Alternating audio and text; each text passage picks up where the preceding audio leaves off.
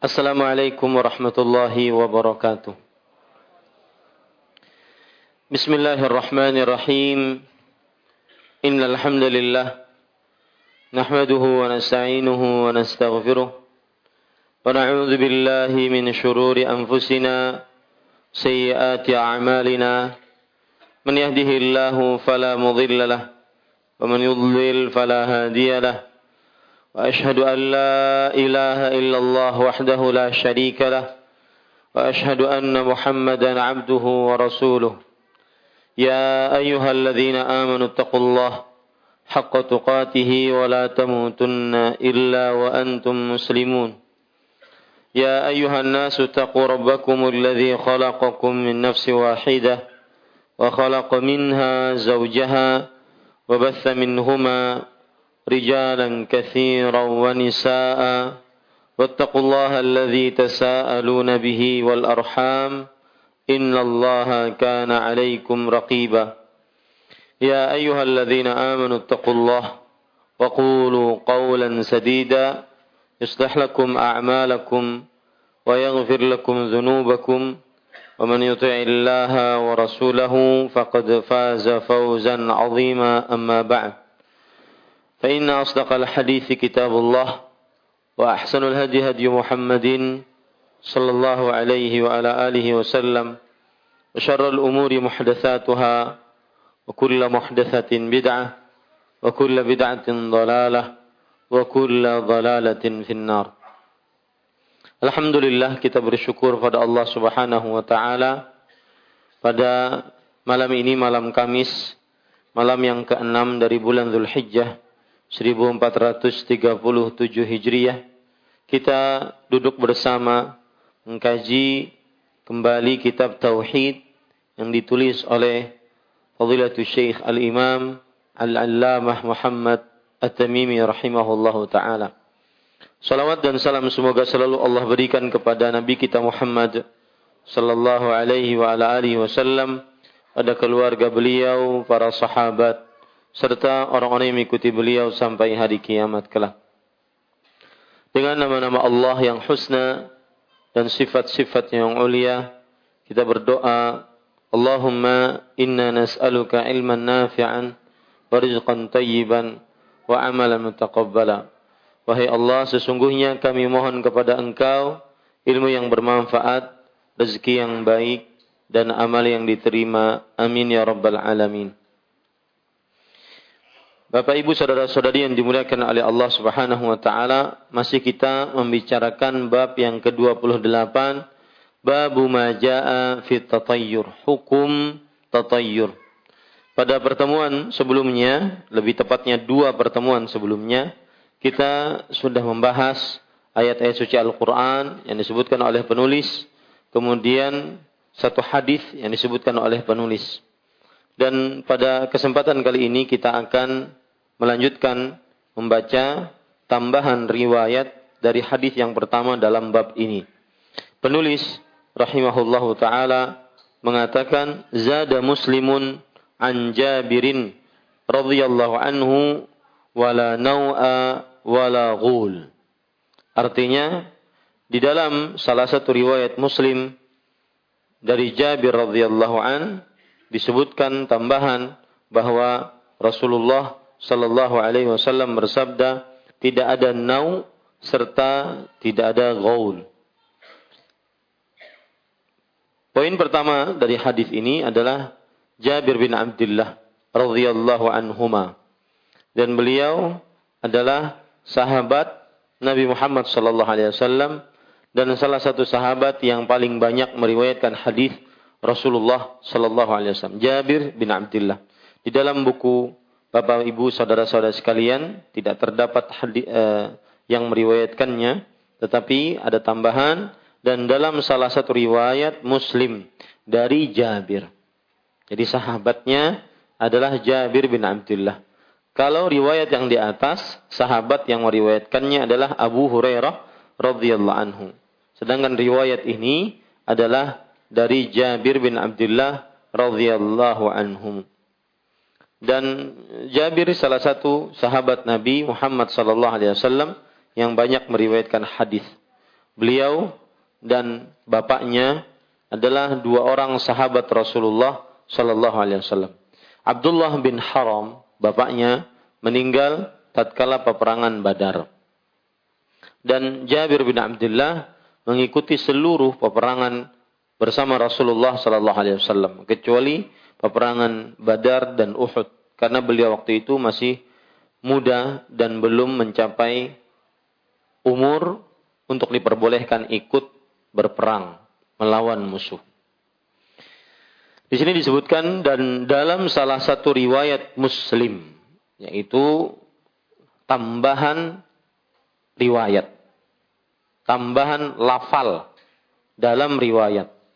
Yang diriwayatkan oleh Imam Muslim disebutkan tambahan wala nau'a wala ghul. Jadi riwayat yang di atas ditambah dengan ini. Riwayat yang di atas yang berbunyi la adwa wala tiyarata wala hammata wala safar. Tidak ada adwa, tidak ada tiarah, tidak ada hammah, dan tidak ada safar. Ini ditambah dengan riwayat di bawahnya. La nau wa la ghul.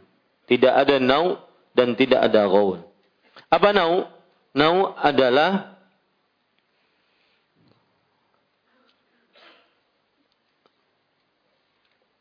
rotasi bulan. Nau adalah rotasi bulan dan dia berjumlah 8 28 tingkatan. Setiap tingkatan memiliki bintang-bintang yang berputar setiap tahunnya. Nau adalah rotasi atau tingkatan bulan. Tingkatan bulan. Dan dia berjumlah 28 tingkatan. Setiap tingkatan mempunyai bintang-bintang. Setiap tingkatan mempunyai bintang-bintang yang berputar setiap tahunnya. Dan dari bintang-bintang ini ada yang disebut dengan bintang-bintang utara karena dia hadir pada musim panas. Dan dari bintang-bintang ini ada yang disebut dengan bintang selatan karena dia hadir di musim dingin. Dan Allah Subhanahu wa taala menjadikan kebiasaan di tanah Arab untuk turunnya hujan terjadi pada musim dingin. Adapun kebiasaan di musim panas di tanah Arab tidak ada mus, tidak ada hujan. Makanya orang-orang Arab merasa bernasib sial jika datang nau. Jika datang tingkatan-tingkatan bulan ini. Jika datang bintang-bintang ini. Dan mereka para ikhwan yang dirahmati oleh Allah Subhanahu wa taala mengatakan bahwasanya hadza najmu nahsin la khaira fi. Nau adalah bintang yang mendatangkan kenahasan tidak ada kebaikan sama sekali di dalamnya. Bintang yang mendatangkan kenahasan. Tidak ada kebaikan sama sekali di dalamnya. Ada sebagian yang lain berpendapat bahwa nau adalah bintang yang mendatangkan kebahagiaan dan kebaikan. Oleh karenanya, mereka apabila datang hujan, mereka mengatakan mutirna binau ikada wa kada kita mendapatkan hujan karena adanya bintang ini dan bintang itu. Dan mereka tidak mengucapkan kita mendapatkan hujan karena rahmat dan karunia Allah Subhanahu wa taala. Dan ini tidak diragukan lagi adalah sebuah tingkat kebodohan yang paling tinggi. Tingkat kebodohan yang paling tinggi. Bukankah kita mengenal bahwa bintang ini di dalam setahun kadang terjadi hujan. Dan di dalam setahun kadang tidak terjadi hujan. Maka bagaimana dikatakan dialah yang bisa mendatangkan hujan. Atau dialah yang tidak mendatangkan hujan. Yang jelas, kalau kita ingin terjemahkan, la nau artinya tidak ada bintang yang mendatangkan kesialan. Semua bintang adalah makhluk Allah Subhanahu wa taala. Kenapa? Karena yang mendatangkan hujan atau tidak mendatangkan hujan adalah Allah Subhanahu wa taala. Maka kita terkadang mendapati di dalam setahun kadang satu tahun penuh tidak ada hujan. Padahal terdapat bintang-bintang yang mereka anggap bintang tersebutlah yang mendatangkan hujan atau bintang tersebutlah yang tidak mendatangkan hujan. Makanya ini sebuah kebodohan. Tingkat kebodohan paling tinggi. Bintang tetap ada, hujan kadang datang, hujan kadang tidak datang. Maka boleh di kita ambil terjemahannya, tidak ada nau, itu tidak ada bintang yang mendatangkan kesialan. Yang mendatangkan kesialan, kenahasan, kemalangan. Karena bintang tidak bisa memberikan pengaruh apa-apa bintang ya sebagaimana matahari maka tidak ada urusan bagi bintang dalam pengaturan alam semesta. Matahari tugasnya hanya terbit tenggelam. Terbit tenggelam. Begitu juga bintang. Bintang muncul datang. Muncul datang. Tidak ada sama sekali andil di dalam pengaturan musim. Tidak ada andil sama sekali di dalam pengaturan alam semesta. Maka para ikhwah yang dirahmati oleh Allah Subhanahu wa taala, ini keyakinan orang-orang Arab jahiliyah yang mereka meyakini ada bintang yang mendatangkan keburukan. Kalau datang bintang tersebut, maka tidak ada hujan. Padahal kita jawabnya, kadang ada bintang itu, tapi datang hujan. Itu menunjukkan bahwasanya mereka keliru dan mereka dalam kebodohan dalam permasalahan ini. Kemudian para ikhwan yang dirahmati oleh Allah Subhanahu wa taala kalau seandainya kita berbicara tentang perakiraan cuaca, maka perakiraan cuaca tidak masuk ke dalam perkara ini. Kalau seandainya kita lihat ada hembusan angin ke barat daya yang mana angin tersebut berhembus, kemudian bertemu dengan angin dari barat timur, kemudian menggupal, dan akhirnya turun hujan, maka ini bersifat dari kebiasaan dan juga penelitian yang begitu lama dan menghasilkan pembuktian yang valid. Maka yang seperti ini bukan berarti mengaku akan hal gaib. Akan tetapi berarti secara ilmu kebiasaan perakiraan cuaca seperti itu. Tetapi seluruhnya bergantung terhadap kehendak Allah Subhanahu wa taala. Dan Allah Subhanahu wa taala sudah menjelaskan akan hal ini di dalam surat An-Nur ayat 43. Coba perhatikan ayatnya, "Alam tara annallaha yujzi sahaban thumma yu'allifu bainahu." Apakah kalian tidak melihat bahwa Allah Subhanahu wa taala yujzi sahaban. Yujzi sahaban artinya mengumpulkan awan-awan. Apakah kalian tidak memperhatikan itu? Allah Subhanahu wa taala mengumpulkan awan-awan. Ayat berapa tadi? Surah An-Nur ayat 43, surat 24 ayat 43. Tidaklah kamu melihat bahwa Allah mengarak awan-awan. Thumma yu'allifu bainahu. Kemudian Allah mengumpulkan antara bagian-bagiannya. Thumma yaj'alhu rukama. Kemudian menjadikan bertindih-tindih. Fataral wadqa yakhruju min khilalih. Maka kelihatanlah olehmu hujan keluar dari celah-celahnya. Wa yunazzilu minas sama min jibalin fiha min barad. Fayusibu bihi man yasha wa yasrifuhu amman yasha.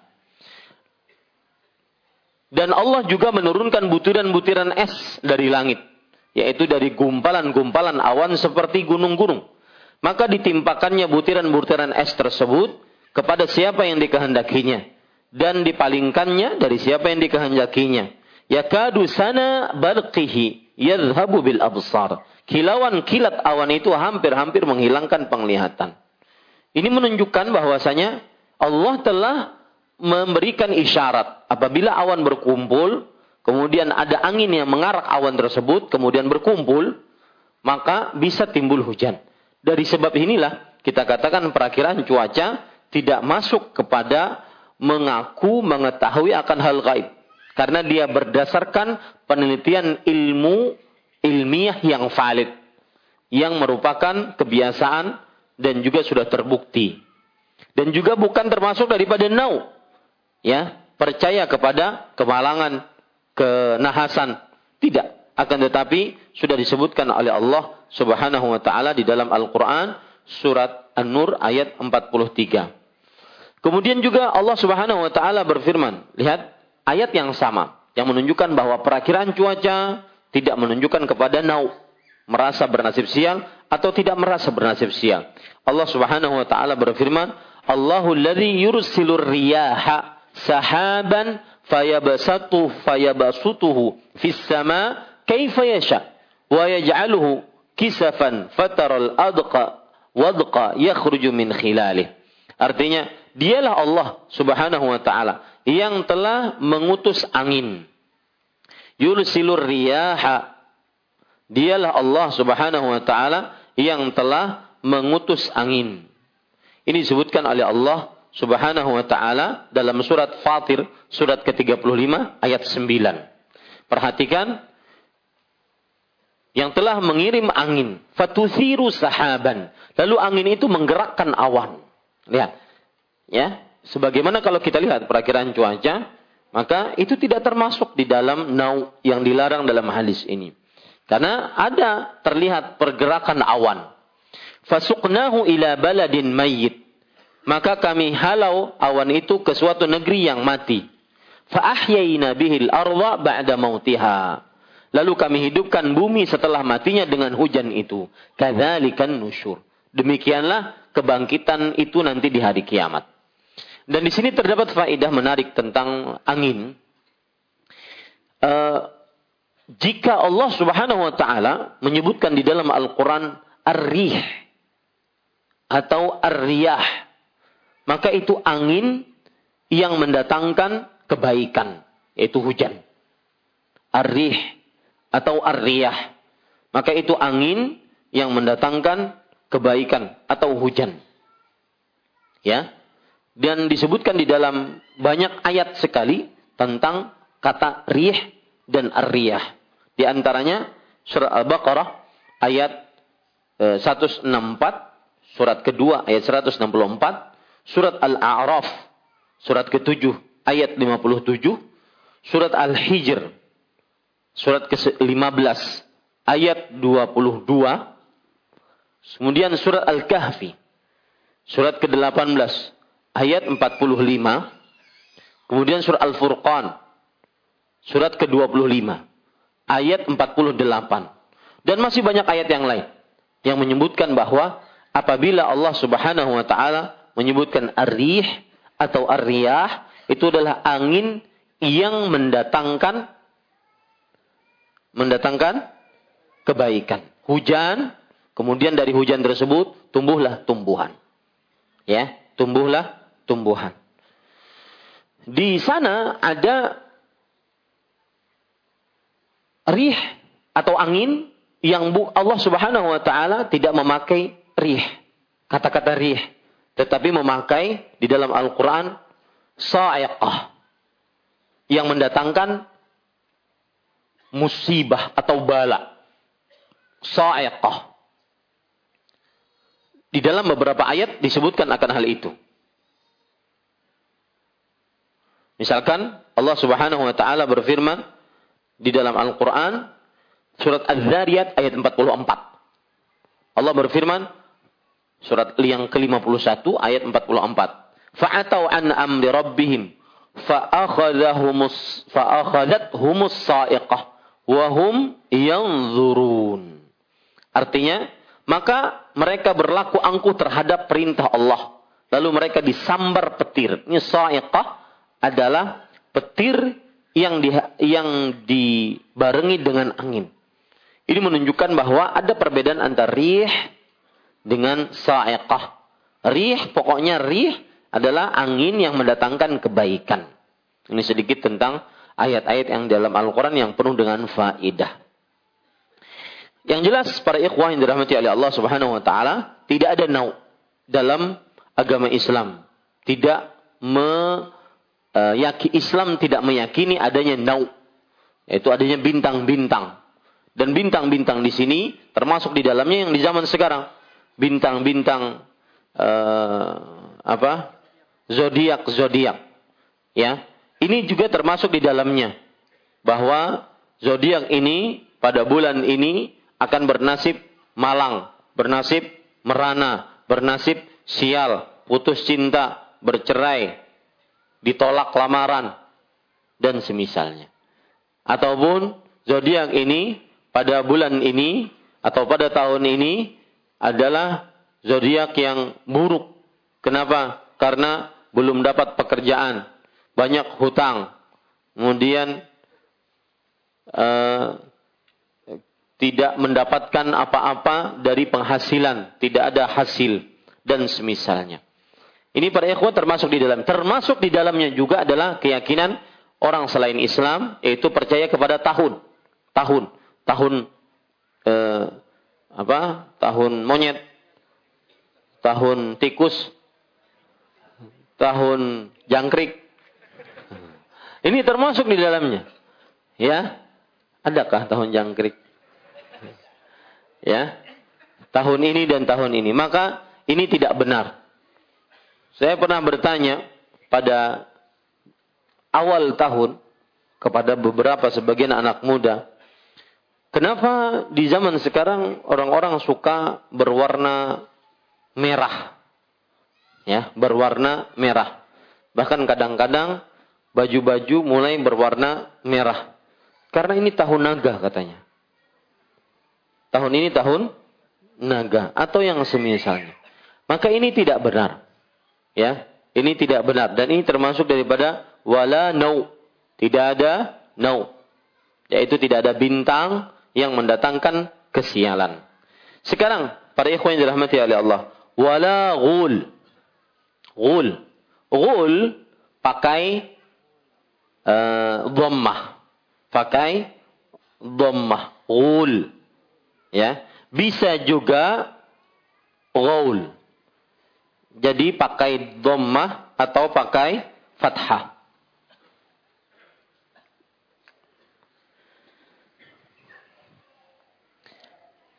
bisa ghaul bisa ghaul ya dua bisa ghaul atau ghul dua-duanya mempunyai arti kalau kita katakan wala ghaul pakai fathah dulu nomor satu. Maka maksudnya adalah tidak ada kehancuran atau kebinasaan. Ghaul artinya dengan fathah ghaul tidak ada kehancuran, tidak ada kebinasaan. Dan para ikhwan yang dirahmati oleh Allah, dan sebagian besar ulama mengatakan pakai dhammah, ghul. Ya. E, kalau dulu tidak ada hak harokat dan tidak ada titik-titik, nggak ada sama sekali. Kalau dulu, ya, ini kan sekarang sudah ada titik. Kalau dulu, misalkan wala, ah, makanya para ulama hadis mereka senantiasa memberikan ini. Mereka mengatakan bil fathil mu'jamah. Artinya dengan fathah dan diberikan titik. Mu'jamah itu diberikan titik. Yaitu ghaul. Atau bil dhammil mu'jamah. Artinya dengan dom, dhammah. Yaitu diberikan sabdu. Ya, u dan ghul. Ghul, para ikhwah, kalau ghul artinya adalah jamaknya adalah ghailan. Jamaknya adalah ghailan.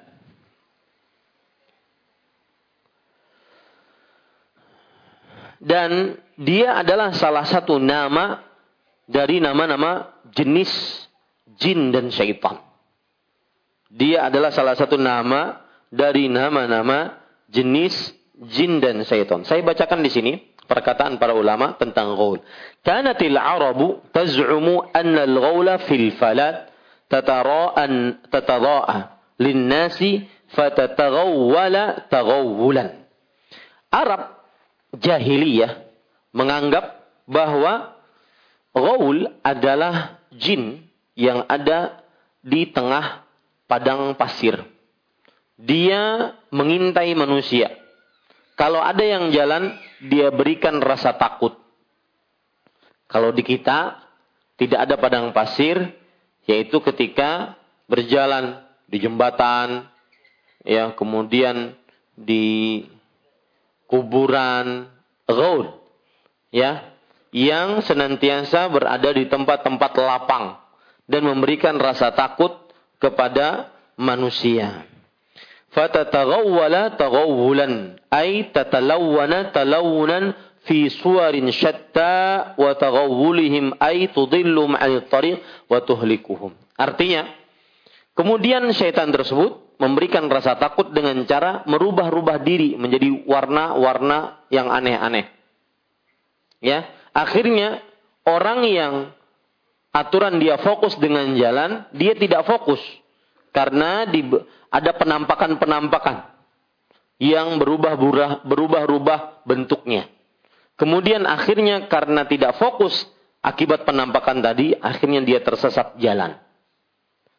Ya, kalau di Banjar biasanya yang menyimpan hantu menyimpan anak halus apa?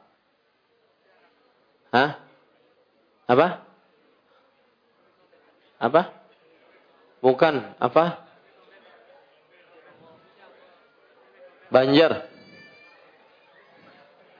Yang lain Banjar jangan menjawab. Hmm. Ya. Ada hantu dulu terkenal waktu saya masih kecil. Jadi kata orang, ayo masuk rumah. Karena disembunyikan apa hantu apa gitu. Ya. Sudah cukup cukup. Ini para ikhwan yang dirahmati oleh Allah Subhanahu wa taala. Nah, perlu diperhatikan di sini bahwa kalau dikatakan tidak ada gol, berarti tidak ada hantu yang ini penting, perhatikan, tidak ada hantu ataupun jin yang membuat penampakan-penampakan kemudian menyesatkan jalan manusia. Maka di sini ada penjelasan para ikhwan yang dirahmati oleh Allah Subhanahu wa taala. Perhatikan penjelasannya baik-baik. Jangan dicatat. Perhatikan saya. Laisa nafyan li'ainil ghaul wa wujudih. Artinya ketika Rasulullah SAW bersabda tidak ada ghul itu bukan meniadakan zatnya ghul. Bukan meniadakan keberadaan ghul. Ghulnya ada. Wa innama fihi ibtalu za'mil Arab fi talawunihi bisuwaril mukhtalifah wa. Tetapi ketika Rasulullah SAW bersabda, La ghul, tidak ada jin ghul, itu adalah membatalkan keyakinan orang Arab yang meyakini bahwa ul berubah-ubah bentuk dan warna dan juga akhirnya menyesatkan manusia. Ini yang kita yakini. Keberadaannya ada. Penafian Rasulullah tidak ada gul bukan pada penafian zat. Penaf ada zatnya. Jinnya ada. Tetapi yang dinafikan, ditiadakan oleh Rasulullah Sallallahu Alaihi Wasallam adalah keyakinan orang Arab yang mengatakan bahwa ghul bisa memberikan pengaruh buruk, bisa memberikan pengaruh sesat terhadap manusia. Ini yang dibantah oleh Rasulullah Sallallahu Alaihi Wasallam. Ya, ingat itu baik-baik Apa yang dicatat Ustaz? Maknanya dulu. Makna tadi sudah saya sebutkan. Kalau pakai fathah la gaul maka berarti tidak ada kebinasaan yang datang dengan sendirinya. Dan ini makna pertama. Tidak ada kebinasaan, kehancuran yang datang dengan sendirinya. Yang kedua, kalau pakai ghul, pakai dhammah mu'jamah, berarti tidak ada jin yang menyesatkan manusia. Tidak ada jin yang mampu menyesatkan manusia. Dan ini keyakinan orang Arab. Itu makna dari ghul dan ghul. Sekarang yang antum harus tulis juga bahwa maksud tidak ada ghul. Maksud tidak ada ghul adalah bukan peniadaan zat dan keberadaannya. Karena zat dan keberadaannya ada. Jin ada. Meskipun kita manusia biasa tidak bisa melihatnya. Sebagaimana yang disabdakan oleh Rasulullah sallallahu alaihi wasallam, "Innahu yarakum huwa wa qabiluhu min haitsu la tarawnahu." Sesungguhnya dia dan kabilahnya melihat kalian dari arah yang kalian tidak bisa melihatnya. Jin ada, keberadaan mereka ada. Ya, dan kadang-kadang memang menampakkan diri. Dari mulai semenjak zaman Rasulullah sudah menampakkan diri. Jadi jangan heran kalau seandainya ada penampakan-penampakan. Tuh di ujung sana. Ya, jangan heran ada penampakan-penampakan. Memang ada Abu Hurairah radhiyallahu anhu ternampak oleh beliau jin. Bahkan ngobrol. Bahkan diajari amalan. Ya. Ustaz kalau begitu kalau saya dapat amalan bagaimana? Terima atau tidak? Maka jawabannya yang membenarkan amalan tersebut siapa? Kalau Abu Hurairah yang membenarkan adalah Rasulullah. Sadaqaka wa huwa kadzub. Engkau mereka apa? Ia telah berkata benar kepadamu dan dia adalah tukang dusta. Yang kedua, bahwa syariat Islam sudah sempurna, maka tidak perlu tambahan syariat dari jin. Ya, tidak perlu syariat tambahan dari jin. Kemudian eh, yang ditulis tadi bahwa apa tadi? Tidak ada peniadaan zat dan keberadaan. Ya, maksudnya bukan peniadaan zat dan keberadaan, tetapi maksudnya adalah peniadaan keyakinan orang-orang Arab bahwa ghul yang bisa mendatangkan keburukan, yang bisa menyesatkan, yang bisa me, uh, mengelabui manusia dari jalan manusia. Baik, kita azan dulu. Nah. Baik. Para ikhwan yang dirahmati oleh Allah Subhanahu wa taala, kita lanjutkan. La ghul berarti tidak ada ghul. Yang ditiadakan di sini apanya? Pengaruh atau keyakinan orang Arab yang meyakini bahwa jin bisa menyesatkan manusia dari jalan dari jalan manusia. Dari jalan yang akan dihadapi. Ini yang ditiadakan. Adapun keberadaannya ada. Dan para ikhwan yang dirahmati oleh Allah subhanahu wa ta'ala. Kebiasaan jin memang begitu. Dan syaitan. Memang seperti itu. Dia memberikan rasa sedih, rasa tidak nyaman di dalam hati manusia. Allah Subhanahu wa taala berfirman dalam surat Al-Mujadalah ayat 10. Innaman najwa minasyaitan liyahzuna alladhina amanu wa laysa bidharihim syai'an illa biiznillah. Artinya sesungguhnya an-najwa itu dari syaitan. Yaitu perasaan tidak nyaman, perasaan tidak enak, itu dari syaitan. Wa laysa bidharihim syai'an. Dan hal tersebut tidak akan membahayakan mereka sedikit pun. Illa biiznillah. Kecuali dengan izin Allah Subhanahu wa taala. Disebutkan oleh Allah Subhanahu wa taala surah Al-Mujadalah ayat 10. Dan An-Najwa di sini adalah pembicaraan rahasia, bisikan-bisikan itu datang dari syaitan. Sehingga orang yang aturannya lurus dia belok kanan, yang aturannya lurus dia belok kiri. Itu bisikan-bisikan adalah dari syaitan. Supaya orang-orang yang beriman itu merasa sedih, merasa khawatir, merasa berduka cita, sedang pembicaraan itu tidak dapat memberikan mudarat sedikit pun kecuali dengan izin Allah Subhanahu wa taala. Ini disebutkan dalam surah Al-Mujadalah ayat 10. Kemudian ada perkara yang menarik di sini. Uh, jadi ghul itu adalah sebuah nama jin. Jangan dikasih nama anak ghul. itu nama jin dan nama syaitan. Ghul. Ya. La ghul. Maka para ikhwan yang dirahmati oleh Allah, ada hadis riwayat Tirmidzi menarik dari Ubay dari Abu Ayyub Al-Ansari radhiyallahu an. Sebelum saya lanjutkan tentang cerita Abu Ayyub, saya ingin tahu siapa yang tahu sejarah Abu Ayyub? Apa yang sangat terkenal dari Abu Ayyub Al-Ansari? Namanya, kemudian sejarah yang paling menarik yang terjadi pada Abu Ayyub Al-Ansari. Siapa nama aslinya? Nanti dicari.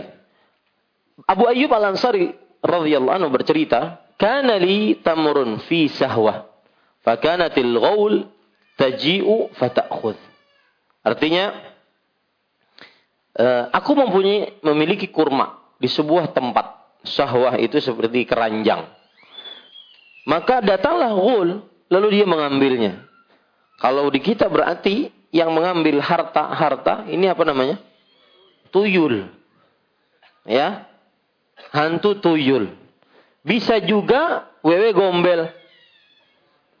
Ya. Yaitu yang menyesatkan manusia. Atau menyimpan anak kecil. Ini ghul. Dalam bahasa Arabnya. Ya. Maka Nabi Muhammad SAW mengatakan tidak ada ghul.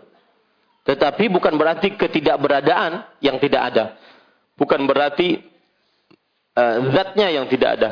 Akan tetapi keyakinan orang Arab yang mengatakan ghul bisa menyesatkan. Yang mengatakan ghul, akibat ghul, duit habis. Ya. Tidak, bukan itu yang dimaksud.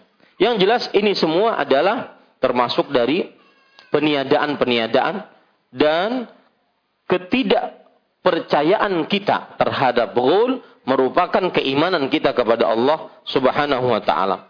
Yang masih percaya kepada ghul berarti dia menganggap bahwasanya ada yang mengatur selain Allah Subhanahu wa taala. Kemudian hadis yang selanjutnya. Penulis rahimahullahu taala mengatakan walahuma an Anas radhiyallahu anhu qal Qala Rasulullah sallallahu alaihi wasallam, "La adwa wa la tiyarata wa yu'jibuni al-fa'lu." Qalu wa mal fa'lu? Qala al-kalimatu tayyibah. Yang artinya Al-Bukhari dan Muslim meriwayatkan pula dari Anas bin Malik radhiyallahu anhu. Ia berkata, Rasulullah sallallahu alaihi wasallam bersabda, "Tidak ada adwa dan tiarah." Tetapi aku kagum suka kepada al-fa'al."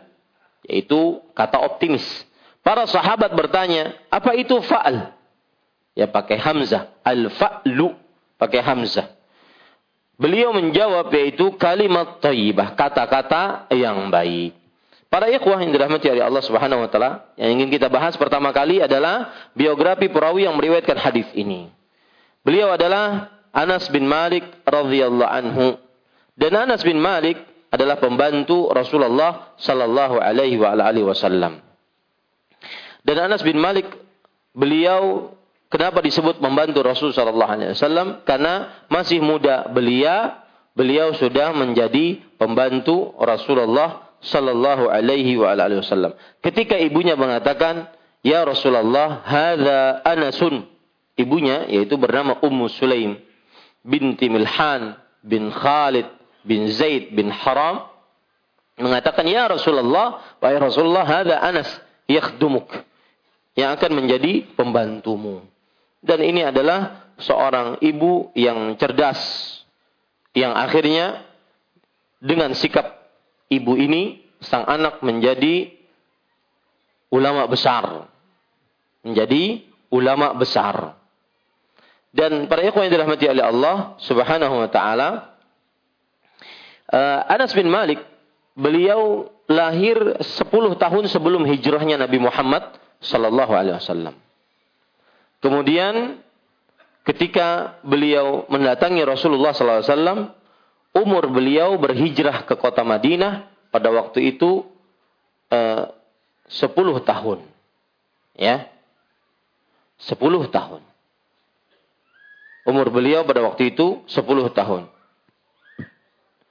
Dan beliau meninggal eh, Nabi Muhammad SAW meninggal waktu itu umur beliau 20 tahun. Waktu itu umur beliau 20 tahun.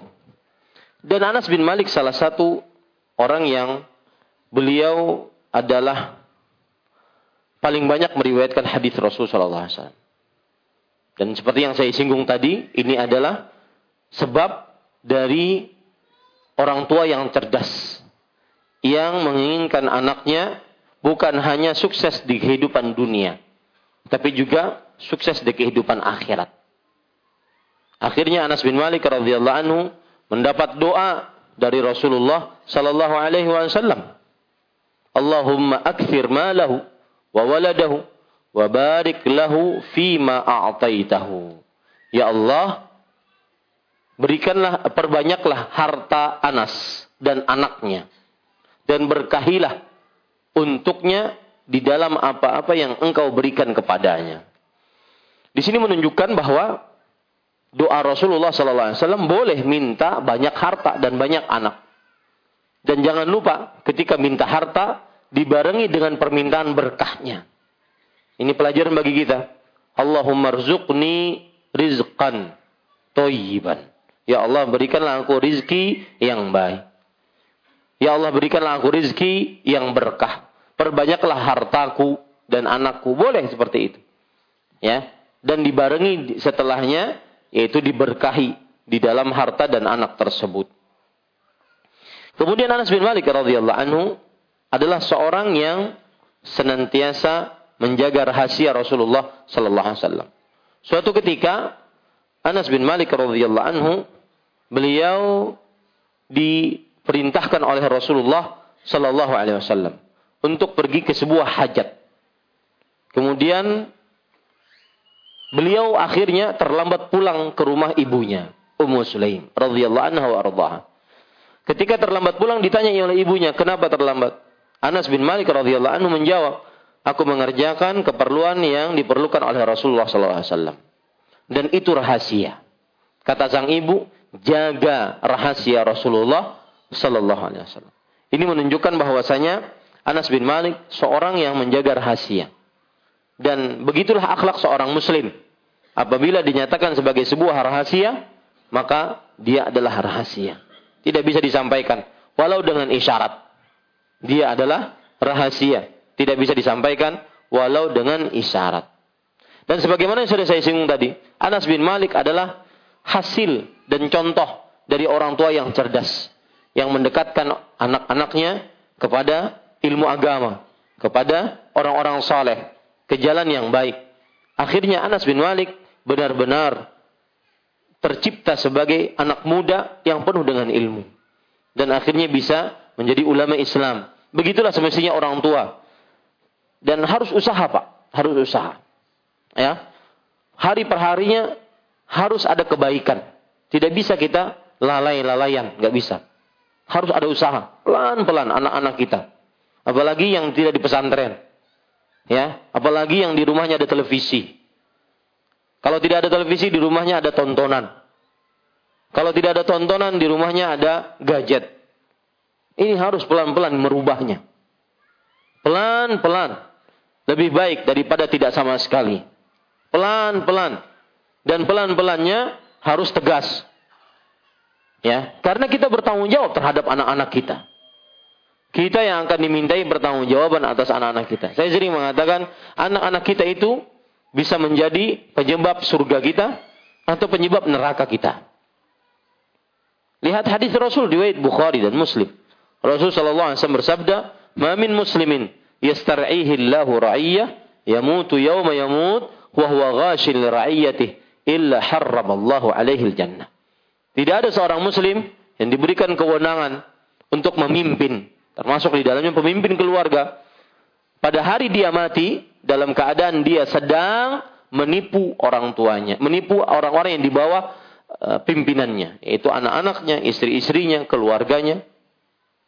Maka melainkan diharamkan atasnya surga. Ini hati-hati. Lihat Ummu Sulaim yang sangat luar biasa. Akhirnya benar. Khadim kata Anas bin Malik, khadamtu Rasulullah sallallahu alaihi wasallam 10 sinin.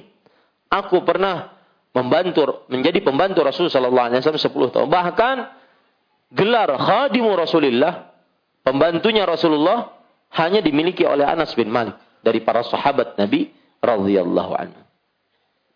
Dan akhirnya beliau mendapatkan doa dan terkabul doanya. Dan subhanallah bahwasanya uh, Anas bin Malik disebutkan dalam beberapa biografi sejarah beliau karena mujabud dakwah. Beliau orang yang dikabulkan doanya. Fama da'a li ardin bil matar illa thara sahab wa ghasyiyatil ard wal amtar hatta fi saif. Subhanallah. Artinya tidaklah Anas bin Malik berdoa untuk sebuah daerah agar diturunkan hujan kecuali awan-awan lari berlarian ke sana. Awan-awan berlarian ke sana. Dan akhirnya turun hujan yang lebat sampai di musim panas. Kita katakan tadi, musim panas kebiasaan di tanah Arab tidak turun hujan sama sekali. Hanya musim dingin yang turun hujan. Maka ini akibat eh, orang-orang eh, yang didekatkan dengan orang-orang soleh melihat orang soleh, berkawan dengan orang soleh, kemudian dikenalkan ilmu agama, ya harus pak usaha hari per hari, ya tidak bisa kita katakan laisal mar'u yuladu aliman wa laisa huwa dzu ilmin kaman huwa jahilu. Seorang anak tidak dilahirkan dalam keadaan berilmu. Seorang anak tidak dilahirkan dalam keadaan suka agama. Enggak, harus usaha. Saya ingat sekali uh, apa pesan Al Ustaz Al Fadil Abu Yahya Badrus Salam hafizahullah anak-anak kita harus kita berjuang untuk mengenalkan dia dekat dengan agama. Yang hari Ahad biasanya leha-leha ke mall, ke tempat-tempat main, ya. Maka kita biasakan mereka untuk kepada agama. Berat. Ya. Habis pulang sekolah yang biasanya dia nonton, nonton yang ya mungkin kartun tapi di sana ada musik dan semisalnya maka kita harus berusaha membatasi sebatas-batasnya. Ya, sampai dia benar-benar cinta agama, cinta ilmu, cinta baca Quran, cinta menghafal Quran. Karena anak itu, Pak, sesuai dengan orang tuanya. Anak itu bagaikan kertas putih yang orang tuanya ingin tulis apa saja. Kalau dia menulis dengan tulisan yang baik, maka dia akan menjadi baik. Kalau dia menulis dengan tulisan yang buruk, dia akan menjadi buruk. Ingat itu baik-baik. Anak itu bagaikan kertas putih di hadapan orang tuanya. Makanya lihat hadis Rasul riwayat Bukhari, "Kullu mauludin yuladu 'ala al-fitrah, fa abawahu yuhawwidani wa yunassirani wa yumajjisani." Setiap anak yang terlahir dilahirkan di atas fitrah, putih, suci, bening, fitrah. Sesuai dengan fitrahnya. Lalu fa. Ada kata fa di situ menunjukkan kepada faus sababiyah. Fa sebab. Sebab paling utama yang menjadikan anak tersebut berubah adalah kedua orang tuanya. Maka kalau diterjemahkan dalam bahasa Indonesia, maka kedua orang tuanya lah yang menyebabkan dia Yahudi, Nasrani, Majusi. Fa di sini adalah sebab. Ya, ini para ikhwan yang dirahmati oleh Allah Subhanahu wa taala. Maka perhatikan harus ada usaha, harus ada usaha. Hari per hari dirubah. Jangan aduh capek, saya aja capek ngurus sendiri. Ya, ngurus anak lagi. Ada sebagian orang tua kadang-kadang cuma doyan bikin anak. Tapi nggak doyan untuk mendidik anaknya. Ya, berapa anak? Sepuluh anak kok. Ya, enggak. Ulun bisi empat aja sudah kayak sepuluh. Ya, ini para ikhwan yang dirahmati oleh Allah Subhanahu wa taala. Maka hati-hati. Anak-anak itu adalah modal kita di hadapan Allah Subhanahu wa taala. Kita lanjutkan. Anas bin Malik radhiyallahu anhu beliau wafat pada tahun 93 Hijriah di Basrah pada kekhalifahan uh, dinasti Umayyah. Basrah. Dan kunyah beliau Abu Hamzah. Pada tahun 93 Hijriah beliau wafat. Tapi para ikhwan dirahmati oleh Allah Subhanahu wa taala, Al-Bukhari dan Muslim meriwayatkan dari pula dari Anas bin Malik Ia berkata Rasulullah sallallahu alaihi wasallam bersabda,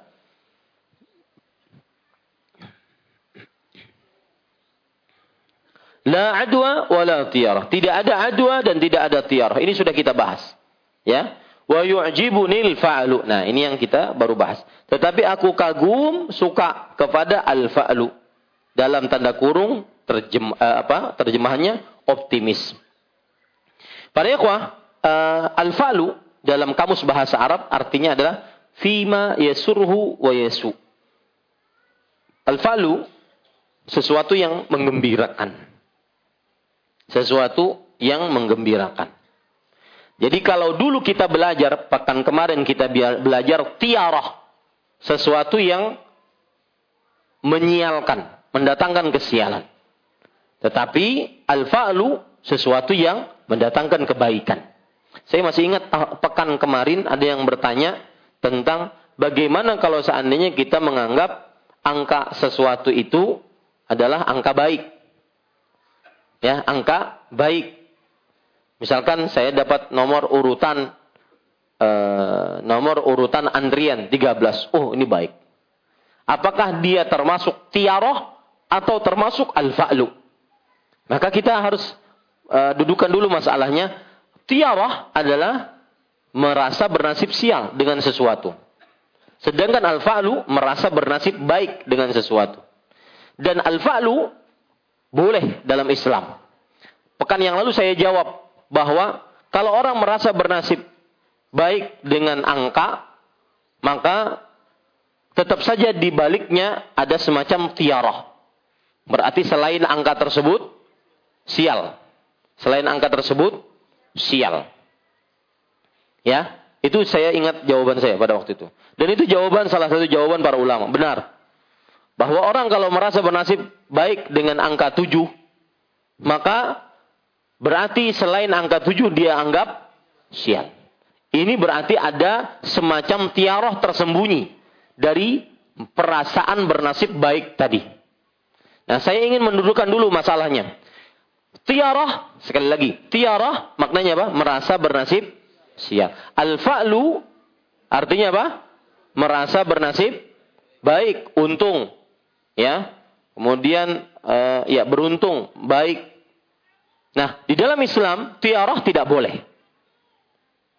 Tiarah haram. Karena termasuk kesyirikan. Dan lebih tegas lagi nanti hadis yang selanjutnya yang akan kita bahas.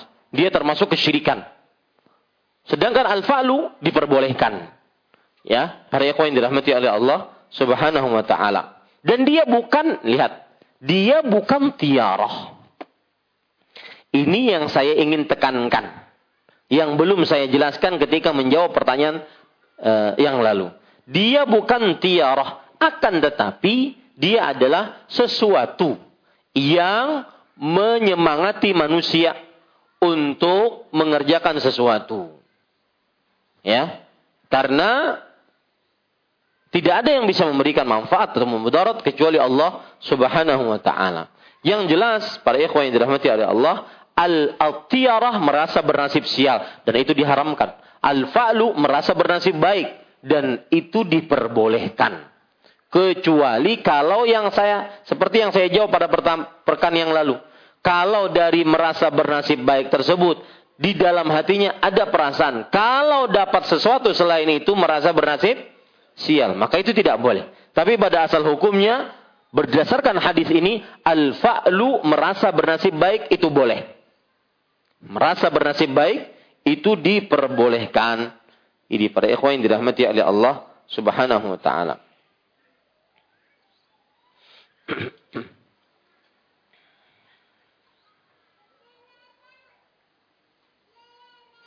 Kemudian para ikhwah yang dirahmati oleh Allah Subhanahu wa taala Sekali lagi saya katakan al-fa'lu adalah merasa bernasib baik dan dia bukan tiarah. Catat itu. Al-fa'lu merasa bernasib baik. Dan dia bukan tiarah. Tetapi dia adalah semacam pemberian semangat kepada manusia. Agar lebih tenang, lebih mudah melangkah, lebih semangat maju.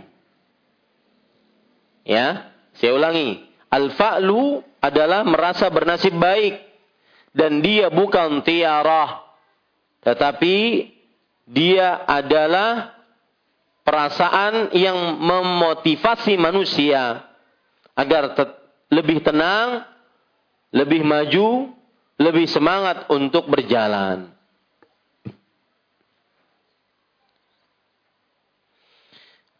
Dan bisa kita katakan pula al-fa'lu rahasia di belakangnya adalah husnudzan kepada Allah. Tiarah rahasia di belakangnya adalah suudzan kepada Allah. Nah, ini perlu dicatat. Tiarah kenapa dilarang? Karena di dalamnya terdapat suudzan kepada Allah Subhanahu wa taala. Sedangkan al-fa'lu kenapa dibolehkan? Karena di dalamnya terdapat husnudzan kepada Allah Subhanahu wa taala.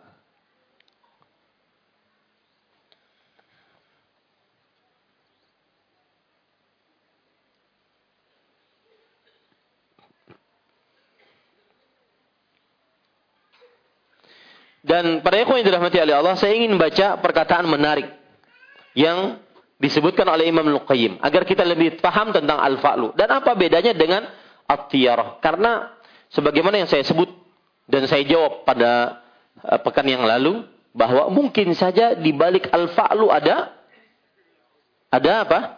Tiarah. Ya, itu jawaban saya. Dan jawaban itu benar juga. Kalau seandainya ada perasaan itu maka itu tidak benar fa'lunya. Tetapi fa'lu secara hukum dia boleh.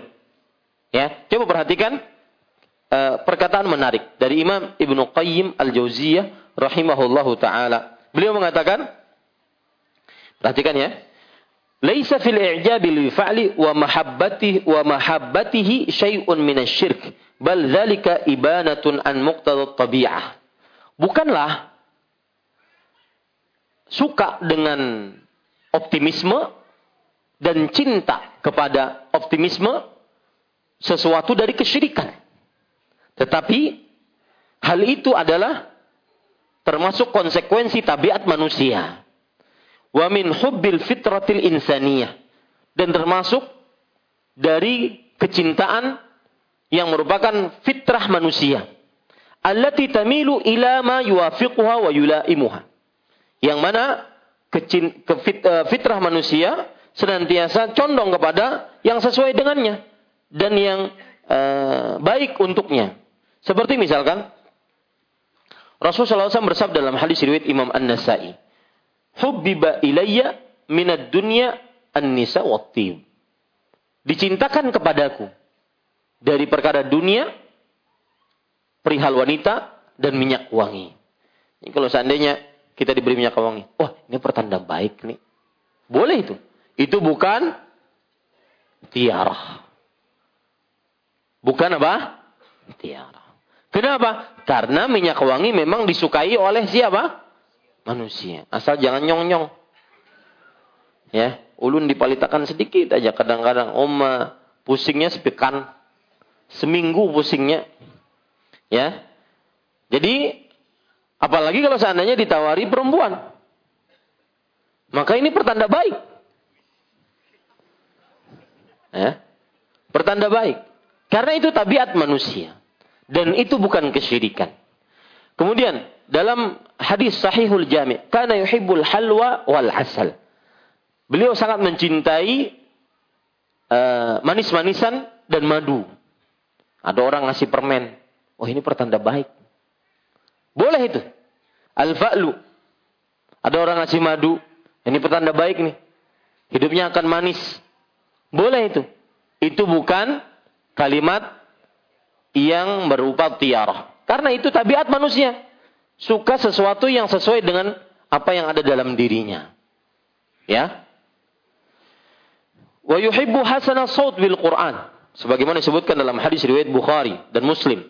Beliau dan Nabi Muhammad SAW mencintai orang yang suara bagus tatkala membaca Al-Quran. Nah, itu pertanda baik. Orang tersebut pertanda baik. Kemudian adzan dan senantiasa mendengarkannya sebagaimana hadis riwayat Muslim. Kemudian dalam hadis sahihul jami' yuhibbu ma'alil akhlak, mencintai akhlak-akhlak yang baik. Ini juga termasuk daripada al-fa'lu, yaitu sikap optimis. Dan ini bukan tiarah sama sekali. Dan pada yang dirahmati oleh Allah Subhanahu wa taala, manusia senantiasa menyukai hal-hal yang baik-baik, mendengar hal-hal yang baik-baik. Ini termasuk daripada al-fa'lu dan bukan tiarah sama sekali. Seperti misalkan ketika perjanjian Hudaybiyah. Yang datang dari kaum Quraisy pada waktu itu belum masuk Islam. Siapa namanya? Sahal bin Sa'ad. Sahal bin Sa'ad As-Sa'idi. Maka Nabi Muhammad SAW bertanya, siapa yang datang dari mereka? Sahal. Maka Nabi Muhammad SAW bertafaul. Artinya beroptimisme. Kata beliau, Inna Allah sayusahhilu umurana. Sesungguhnya Allah akan memudahkan perkara kita. Karena arti sahal artinya adalah mudah. Arti sahal artinya adalah mudah. Maka seperti itu. Ya, kalau merasa bernasib baik, maka bukan dari tiarah. Kecuali kalau merasa selain itu akan buruk, bernasib buruk, maka ini tiarah. Tapi pada asal hukumnya, kalau merasa bernasib baik, ini bukan tiarah ya merasa bernasib baik. Misalkan diberi uh, apa namanya baju, bajunya berwarna putih, kita merasa wah ini untuk mensucikan diri. Misalkan ada lagi orang yang berhaji, baru-baru ini saya ditanya, berhaji, kemudian datang SMS, Ustaz, apa yang harus uh, saya harus lakukan? Bahwa banyak sekali yang memanggil saya Ustadz di Mekah ya memanggil saya ustadz di Mekah. Maksudnya orang ini orang orang biasa, penuntut ilmu kayak kita semua. Tapi kenapa saya di Mekah dipanggil ustadz? Maka saya katakan, anggap saja itu perkara yang baik. Berhusnudan kepada Allah. Semoga itu adalah nilai yang baik. Ini bukan tiarah. Akan tetapi itu adalah al-fa'lu. Merasa bernasib baik. Sekali lagi saya ulangi. Merasa bernasib baik adalah bukan tiarah, tetapi dia husnudzan kepada Allah. Perhatikan baik-baik sekarang perkataan yang menarik. Qala Al-Halimi, seorang ulama besar mengatakan Al-Halimi namanya, wa inna ma kana sallallahu alaihi wasallam yu'jibuhu al-fa'l. Lianna at-tasha'uma su'mu su'u dhanni billahi ta'ala bi ghairi sababin muhaqqaq. Artinya Nabi Muhammad sallallahu alaihi wasallam senantiasa menyukai al-falu. Kenapa? Karena yang namanya tiarah, merasa bernasib sial adalah sebenarnya dia sedang bersuudzon kepada Allah Subhanahu wa taala tanpa sebab yang benar-benar pasti. Wattafa'ul husnu dhanni bih. Beda dengan fa'lu. Sikap optimis. Itu sebenarnya ada pada husnudhan. Berbaik sangka kepada Allah Subhanahu wa taala. Wal mu'minu ma'murun bi husni dhanni billahi ta'ala ala kulli hal. Dan orang beriman diperintahkan untuk berbaik sangka kepada Allah Subhanahu wa taala dalam setiap keadaannya. Makanya misalkan masjid ini sekarang berganti karpet. Hijau warnanya. Hijau warna keindahan. Ya, bukan berarti habang warna kemarahan. Maka hijau warna keindahan. Maka kita bertafaul. Mudah-mudahan Masjid Imam Syafi'i selalu indah selalu orang di dalamnya mendapatkan kebaikan dan semisal. Boleh itu. Boleh. Ya. Ini para ikhwah. Dan ulun hanya tahu kalau Kak Saiful suka hijau. Tuha-tuha suka hijau subhanallah. Para ikhwah yang dirahmati oleh Allah Subhanahu wa taala, taib itu hadis ya. Dan beliau mengatakan Para sahabat bertanya, apa itu fal? Beliau menjawab, al-kalimah taibah. Kata-kata yang baik. Para ikhwah yang dirahmati oleh Allah subhanahu wa ta'ala, kata-kata yang baik, apa pun perkataannya. Ya, Kata-kata yang baik, apa pun perkataan. Yang jelas, perkataan yang baik. Jangan sampai perkataan yang buruk. Itu disukai oleh Rasulullah Sallallahu Alaihi Wasallam. Makanya kalau kita menjenguk orang sakit, maka ya saya sering bercerita masalah ini. Dulu kalau di Arab Saudi sakit, tidak masuk kerja misalnya. Sakit. Satu kantor nanya, nelfon. Kenapa? Khair insyaallah. Orang Arab kan begitu. Ya Syekh Ahmad. Kenapa Ahmad? Enggak, ini cuma meriang. Kemudian tidak nyaman awak. Kemudian mengatakan, khair, khair insyaallah. Ma syuftu illa khair. Dia mengatakan, kamu tidak akan melihat sesuatu kecuali kebaikan. Wah, itu kan semangat. Enggak pergi ke dokter juga sembuh gitu. Ya. Beda dengan orang yang datang kemudian nelfon ataupun menjenguk. Ya, sakit apa, Pian? Anu, sakit urat kan di sini nah. Kemudian kawan ulun kayak itu. Hanya kayak itu. Ya. Sudah down, langsung mati orangnya. Ya. Maka sangat bagus al-fa'al ya kalimat yang baik itu memotivasi, menyemangati orang untuk senantiasa berhusnuzon. Dan seorang mukmin Rasulullah SAW bersabda, "Al ana 'inda dhanni 'abdi bi. In dhanna bi khairan fa khair, wa in dhanna bi syarran fa syarr. Falyadhunna bima sya'." Aku adalah sesuai dengan sangkaan hambaku terhadapku. Jika dia menyangka kepadaku kebaikan, maka dia akan mendapatkannya. Dia menyangkaku keburukan, dia akan mendapatkannya. Maka hendaklah dia sangkakan kepadaku sesuai dengan kehendaknya. Di sini kita diperintahkan untuk berprasangka baik terhadap Allah Subhanahu wa taala. Hendak melamar pekerjaan. Ya. Dalat lewat atau lalat masuk telinga. Wah, ini kada baik. Sudah lalat dijadikan ukuran. Ini tidak benar. Ya, ini para ikhwan yang dirahmati oleh Allah Subhanahu wa taala. Baik, kita lanjutkan sekarang hadis selanjutnya. Saya ingin malam ini selesai ya. Wali Abi Dawud bisanadin sahih an Uqbah bin Amir radhiyallahu anhu qala Dzakartu tiyarata 'inda Rasulillah sallallahu alaihi wasallam faqala ahsanuha al-fa'lu wala taruddu musliman fa idza ra'a ahadukum ma yakrah falyaqul Allahumma la ya'ti bil hasanat illa anta wala yadfa'u أنت illa anta wala haula wala بالله. illa billah. Artinya Abu Daud meriwayatkan dengan sanad yang sahih dari Uqbah bin Amir. Ia berkata, tiarah disebut-sebut di hadapan Rasulullah sallallahu alaihi wa ala alihi wasallam. Maka beliau pun bersabda, yang paling baik adalah al-fa'lu. Dan tiarah tersebut tidak boleh menggagalkan seorang muslim dari niatnya. Kemudian, apabila salah seorang di antara kalian melihat sesuatu yang tidak diinginkannya, maka hendaklah ia berdoa. Ya Allah, tidak ada yang dapat mendatangkan kebaikan kecuali engkau dan tidak ada yang dapat menolak keburukan kecuali engkau dan tidak ada daya serta kekuatan kecuali pertolonganmu. Baik. Poin pertama dari hadis ini adalah Uqbah bin Amir Al-Juhani. Nama asli beliau Uqbah bin Amir bin Abbas Al-Juhani. Uqbah bin Amir bin Abbas Al-Juhani. Dan beliau seorang imam, kemudian ahli baca Al-Quran,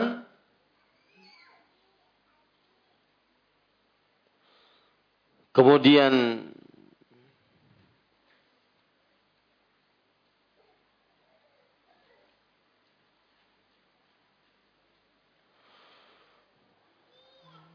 ahli hadis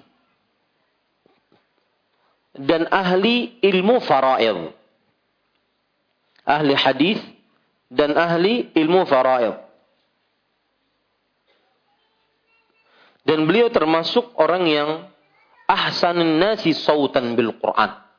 Yang paling bagus suaranya tatkala membaca Al-Quran. Disebutkan oleh para ulama, anna Uqbata kana min ahsanin nasi sautan bil Quran hatta hatta qala lahu Umar bin Al-Khattab a'rid alayya syai'an min kitabillah ya Uqbah. Faqara'a fabaka Umar hatta ballat dumu'uhu lihyatahu. Artinya Uqbah bin Amir adalah termasuk orang yang paling bagus bacaan Al-Qur'annya. Sampai Umar bin Khattab radhiyallahu anhu memerintahkan, "Wahai Uqbah, bacalah sesuatu dari Al-Qur'an." Maka boleh, Pak, kalau seandainya kita lagi kumpul misalkan, ya, salah seorang ingin memperdengarkan bacaan Al-Qur'an, sesekali boleh. Tidak dilazimkan, boleh saja. Ya, sesekali diperbolehkan. Baik itu kumpul resmi atau tidak kumpul resmi, misalkan lagi rapat misalkan.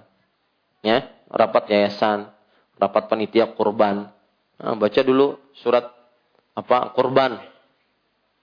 Surat kurban apa? Hah? Surat Al-Kautsar. Tiga ayat. Ya, baca dulu. Untuk menenangkan majelis, tidak mengapa. Sesekali. Kalau dijadikan sebagai sebuah kelaziman, nah ini memerlukan dalil. Ini Umar bin Khattab radhiyallahu anhu memerintahkan agar Uqbah bin Amir membaca. Maka pada ikhwan yang dirahmati oleh Allah, akhirnya Uqbah uh, membaca sampai Umar bin Khattab orang yang paling tegas, keras, kokoh imannya tersebut menangis. Menangis. Hatta dum hatta ballalat dumu'uhu lihyatahu. Sampai uh, air matanya membasahi jenggotnya. Dan Uqbah bin Amir radhiyallahu anhu, para ikhwan yang dirahmati oleh Allah, terjadi khilaf di antara ulama. Apakah beliau seorang sahabat ataukah tidak?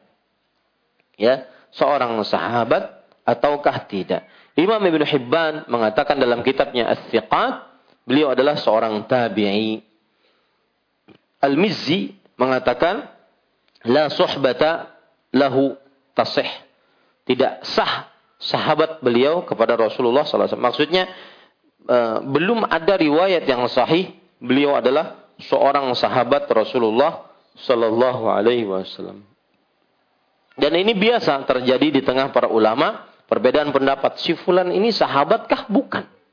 Karena belum ada riwayat yang menunjukkan beliau sahabat Rasulullah dengan tegas. Taib. Kita lanjutkan para ikhwah yang dirahmati oleh Allah Subhanahu wa taala. Abu Daud meriwayatkan dengan sanad sahih dari Uqbah bin Amir radhiyallahu anhu atau rahimahullah. Ia berkata, tiarah disebut-sebut di hadapan Rasulullah SAW. Kalau kita katakan Uqbah bin Amir al-Juhani adalah seorang sahabat, maka ini hadis uh, berarti beliau melihat Rasulullah. Ya, kalau dikatakan Uqbah bin Amir adalah seorang tabi'i, berarti ini beliau bercerita tentang Rasulullah. Di sini letak kelemahan hadis ini. Beliau bercerita tentang Rasulullah, padahal beliau seorang tabi'i, belum pernah melihat Rasulullah sallallahu alaihi wasallam. Di sini letak lemahnya. Ya. Tiara disebut-sebut di hadapan Rasulullah sallallahu alaihi wasallam. Maka beliau pun bersabda, yang paling baik adalah fa'al. Fa'al yaitu kalimat yang optimis, kalimat yang baik. Dan tiarah tersebut tidak boleh menggagalkan seorang muslim dari niatnya. Kita sudah katakan bahwa termasuk keburukan tiarah adalah karena sudah dia bernasib buruk, merasa bernasib buruk, bersuudzon kepada Allah, akhirnya uh, apa namanya? Dia tidak jadi melaksanakan hajatnya, rencananya, planningnya, keperluannya, tidak jadi. Dan di sini larangan dari Rasulullah SAW. Tiarah tidak boleh menggagalkan. La taruddu musliman. Ya, tiarah tidak boleh menggagalkan seorang muslim dari niatnya. Kemudian beliau mengatakan, apabila salah seorang di antara kalian melihat sesuatu yang tidak diinginkan, maka hendaklah berdoa. Nah, doa ini, Allahumma la yati bil hasanat illa anta, wa la yadfa'u sayyiat illa anta, la wa la hawla wa la quwata illa abika. Artinya, ya Allah tidak ada yang dapat mendatangkan kebaikan kecuali Engkau. Dan tidak ada yang mendatangkan dapat menolak keburukan kecuali Engkau. Dan tidak ada daya serta kekuatan kecuali dengan pertolonganmu. Para ikhwah, wallahu alam hadis ini hadis yang lemah. Ya. Hadisnya apa? Lemah. Maka karena lemah, doanya tidak bisa dipakai. Karena kita sering mengatakan pendapat kita bahwa hadis lemah tidak bisa dipakai dalam perkara akidah, ibadah, halal haram, ataupun perkara fadailul a'mal. Ini kan perkara fadailul amal, doa. Fadailul amal. Bukan perkara akidah, bukan perkara halal haram, tetapi fadailul amal. Ya, kalau akidah tentang keimanan, keimanan kepada Allah, hari kiamat, kitab-kitab suci, Al-Quran, malaikat, qada, qadar, dan semisalnya. Ya, itu tentang akidah. Tidak boleh. Dan para ulama bersepakat bahwa hadis lemah tidak dapat digunakan dalam perkara akidah. Ini kesepakatan para ulama. Dan juga tidak bisa digunakan dalam perkara halal haram. Ini juga kesepakatan para ulama. Yang mereka berbeda pendapat adalah hadis lemah digunakan dalam perkara fadailul a'mal. Fadailul a'mal seperti ini. Tentang doa, keutamaan sesuatu, larangan sesuatu, mengerjakan kalau mengerjakan ini maka akan dapat ini. Itu namanya apa? Fadailul a'mal. Sama dengan ini. Maka untuk pendapat yang kita ambil wallahu alam bahwa hadis lemah tidak bisa dipakai. Kenapa? Karena hadis lemah termasuk golongan dari hadis yang ditolak dalam ilmu kaidah hadis.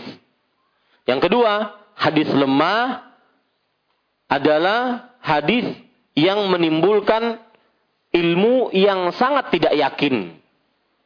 Sedangkan kita ketika beribadah harus yakin kepada Allah bahwa ini ilmu yang memang datang dari Rasulullah sallallahu alaihi wasallam. Yang ketiga, kalau kita boleh mengamalkan hadis lemah, maka tidak ada manfaat kita untuk e, para ulama membagi mana hadis sahih, mana hadis lemah, mana buku-buku yang membicarakan perawi-perawi yang lemah, mana buku-buku yang membicarakan perawi-perawi hadis yang terpercaya. Ini semua nggak ada manfaat.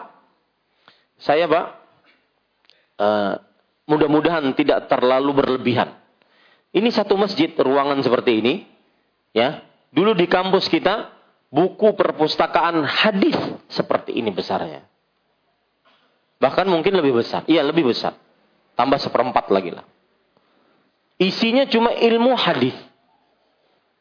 Ya, buku-buku tentang hadis semuanya baik itu tentang perawinya, nah itu semua tidak ada manfaatnya kalau seandainya kita mengatakan boleh beramal dengan hadis lemah. Ya, boleh beramal dengan hadis lemah. Kemudian yang keempat sebabnya hadis-hadis lemah indikasi atau sarana mendatangkan perbuatan bid'ah.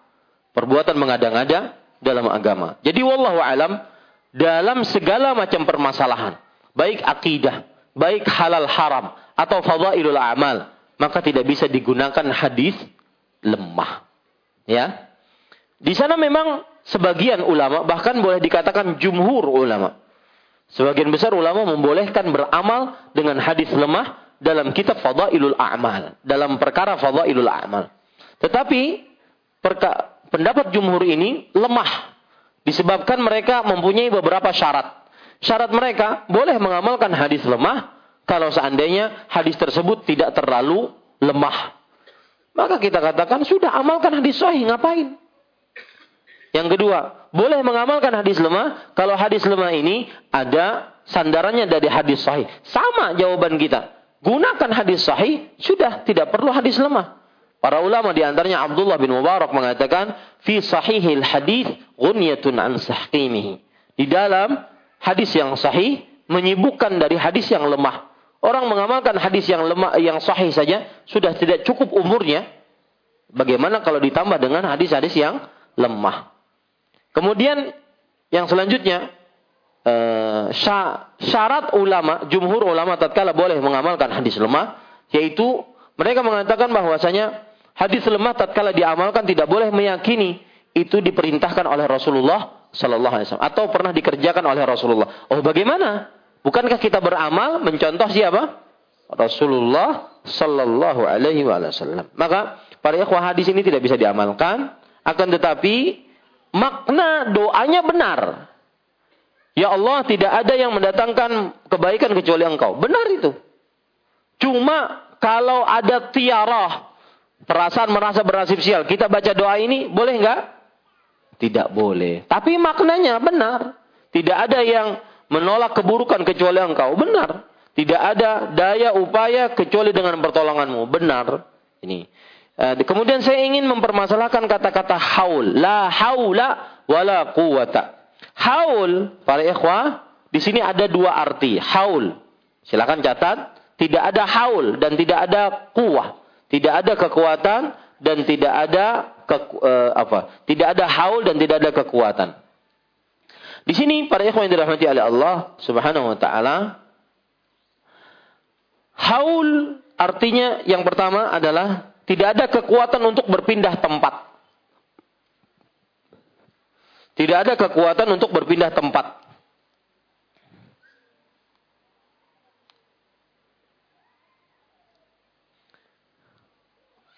Atau berpindah keadaan kepada tempat yang lain atau keadaan yang lain. Kecuali dengan Allah subhanahu wa ta'ala. Kecuali dengan Allah subhanahu wa ta'ala. Kemudian, haul arti yang kedua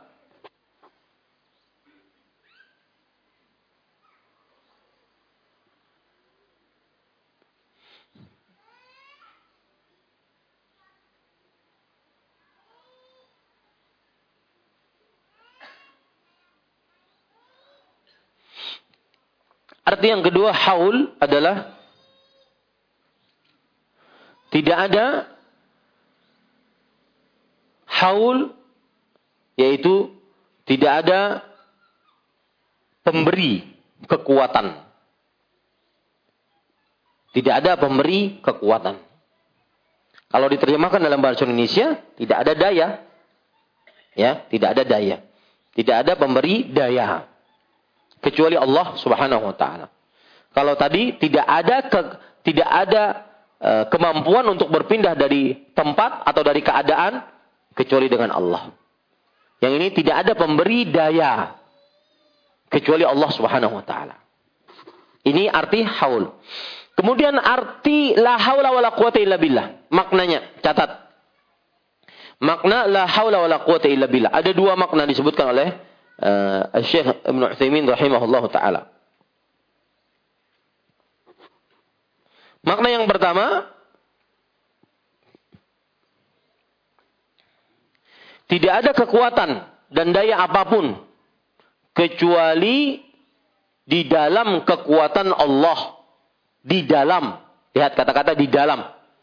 Tidak ada daya dan kekuatan apa pun kecuali di dalam kekuatan Allah Subhanahu wa taala. Karena selain Allah tidak ada daya dan kekuatan yang hanya memiliki kekuatan sempurna dan daya sempurna hanya Allah Subhanahu wa taala. Ini makna pertama, la haula wala quwata illa billah. Tidak ada kekuatan dan daya apa pun kecuali di dalam kekuatan Allah semata. Di dalam kekuatan Allah semata. Artinya manusia mengangkat, minum, makan, berjalan, tidur, bergerak, bekerja, itu sebenarnya tidak punya kekuatan.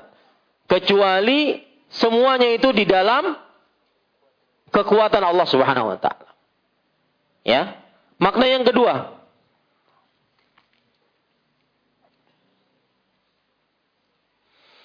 Maknanya adalah bahwa tidak ada daya dan kekuatan kecuali dengan sebab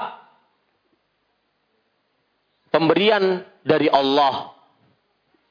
Dengan sebab pemberian dari Allah. Apa bedanya dengan yang pertama?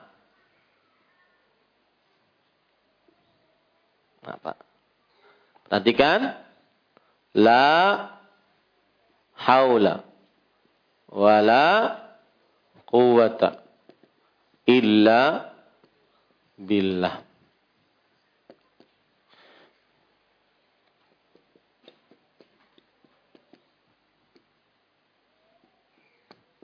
Yang kita bicarakan ini, baknya ini, Ba ini mempunyai dua fungsi. Yang pertama, fi. Yang kedua, sabab. Di dalam sebab. Kita katakan tadi yang pertama, tidak ada daya dan tidak ada kekuatan kecuali di dalam kekuatan Allah. Jadi kekuatan Allah, ini daya-daya daya kekuatan-kekuatan manusia, semuanya di dalam kekuatan Allah. Semuanya di dalam kekuatan Allah. Ini makna yang pertama. Makna yang kedua, tidak ada daya yang kita miliki.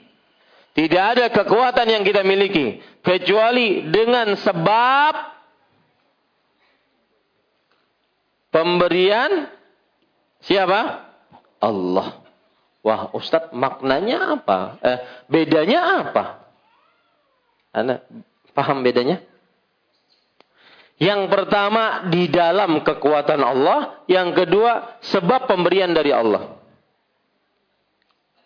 Hah, bedanya apa? Kalau saya katakan tidak la haula wala quwata illa billah. Ya, dan ini sangat bermanfaat tatkala kita mengucapkan la haula wala quwata illa billah. Memahami ini. La haula wala quwata illa billah. Tidak ada daya dan kekuatan kecuali di dalam kekuatan Allah. Jadi Kekuatan semua dari kita dan semua makhluk ini semuanya dalam kekuatan Allah. Ini bisa-bisa nanti bermakna kalau salah-salah bermakna wahdatul wujud. Ya, tapi kalau seandainya tidak salah benar maknanya. Bahwa semua kekuatan adalah di dalam kekuatan Allah. Semua kekuasaan di dalam kekuasaan Allah. Itu makna yang pertama. Makna yang kedua, bahwa kita nggak punya kekuatan, tidak punya daya kecuali ha, dengan sebab pemberian Allah. Si fulan sehat, si fulan sakit, si fulan lapar, si fulan haus. Itu tidak ada daya dan kekuatan untuk menghilangkan itu semua kecuali dengan apa? Sebab pemberian Allah. Jadi beda maknanya. Dan beda juga kita dalam menggunakannya dalam kehidupan sehari-hari. Ya, la haula wala quwata illa billah. Baik. Para ikhwan yang dirahmati oleh Allah Subhanahu wa taala. Kita lanjutkan. Wa an ibni Mas'udin marfu'an radhiyallahu anhu marfu'an at-tiyaratu syirk at-tiyaratu syirk wa ma minna illa walakin Allah yudhibuhu bitawakkul rawahu Abu Dawud wa Tirmidzi wa sahahahu wa ja'ala akhirahu min qawli Ibnu Mas'ud Abu Daud meriwayatkan pula hadis marfu' dari Ibnu Mas'ud Tiarah adalah syirik. Tiarah adalah syirik dan tiada seorang pun di antara kita kecuali telah terjadi di dalam hatinya sesuatu dari hal ini. Hal hanya saja Allah menghilangkannya dengan tawakal kepadanya. Hadis ini diriwayatkan juga oleh At-Tirmidzi dengan dinyatakan sahih dan kalimat terakhir tersebut dijadikannya sebagai ucapan dari Ibnu Mas'ud. Para ikhwah yang dirahmati oleh Allah Subhanahu wa taala, ini hadis yang keempat yang disebutkan atau satu dua tiga. Yang kelima yang disebutkan oleh penulis dalam bab ini. Uh, poin pertama yang kita ingin kita bahas adalah Abdullah bin Mas'ud. Saya ingin tidak ingin berpanjang-panjang. Abdullah bin Mas'ud salah seorang sahabat yang juga paling banyak meriwayatkan hadis. Kemudian Abdullah bin Mas'ud seorang yang mengambil 70 surat Al-Quran langsung dari mulut Rasulullah sallallahu alaihi wasallam. Abdullah bin Mas'ud radhiyallahu anhu ahli tafsir di generasi sahabat. Abdullah bin Mas'ud radhiyallahu anhu bahkan menantang orang-orang yang mengaku pintar tentang tafsir Al-Qur'an bahwa beliau bertekad untuk mendatanginya kalau seandainya ada yang lebih pintar dari beliau. Jadi ini diperbolehkan agar orang-orang belajar kepada beliau. Yang jelas Abdullah bin Mas'ud adalah seorang yang alim, seorang alimnya para sahabat Nabi radhiyallahu anhu.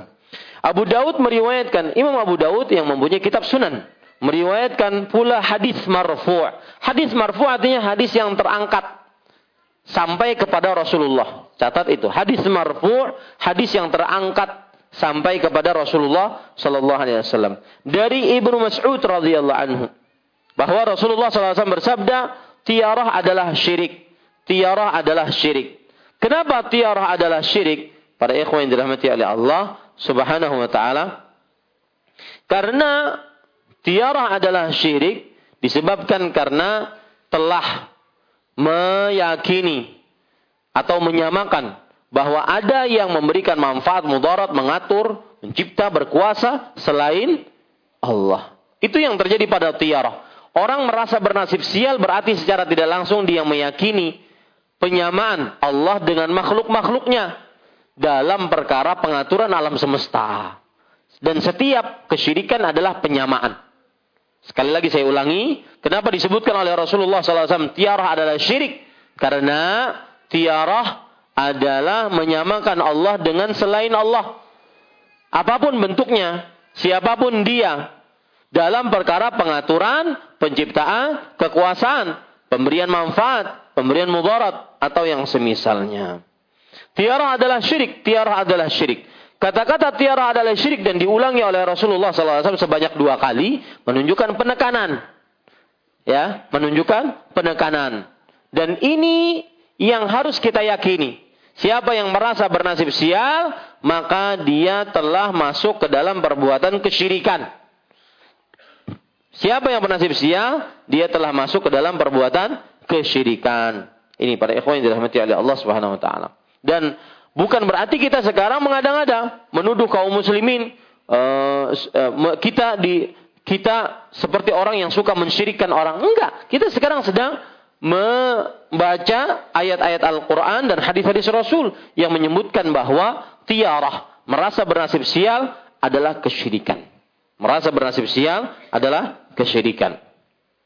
Dan tidak ada seorang pun di antara kita kecuali ini hadisnya sampai situ. Tidak ada seorang pun di antara kita, kita semua, saya, bapak, ibu, saudara-saudari sekalian, kecuali mempunyai mempunyai hal itu. Bahwa ada perasaan merasa bernasib sial. Ini jelas. Sabda Rasul SAW menegaskan bahwa semua dari kita ada punya perasaan itu. Ada punya perasaan itu. Tinggal kita bagaimana menyikapinya. Perasaan itu pasti ada. Tinggal kita bagaimana menyikapinya. Hanya saja Allah menghilangkannya dengan tawakal kepadanya. Nah, ini salah satu obat kalau seandainya timbul tiarah di dalam hati. Merasa bernasib sial.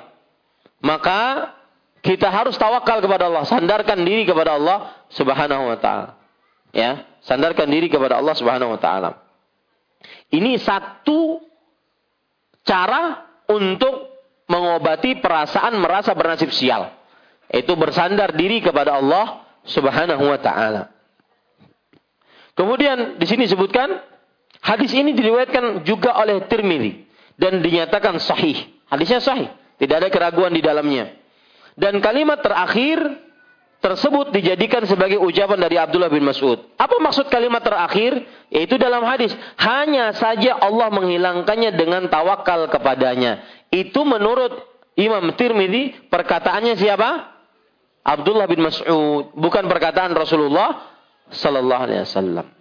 Ya, bukan sabda Rasulullah sallallahu alaihi wasallam. Dari mulai kalimat mana? Hanya saja Allah menghilangkannya dengan tawakal kepadanya. Nah, itu yang dimaksud bahwa kalimat terakhir tersebut dijadikan sebagai ucapan dari Ibn Mas'ud.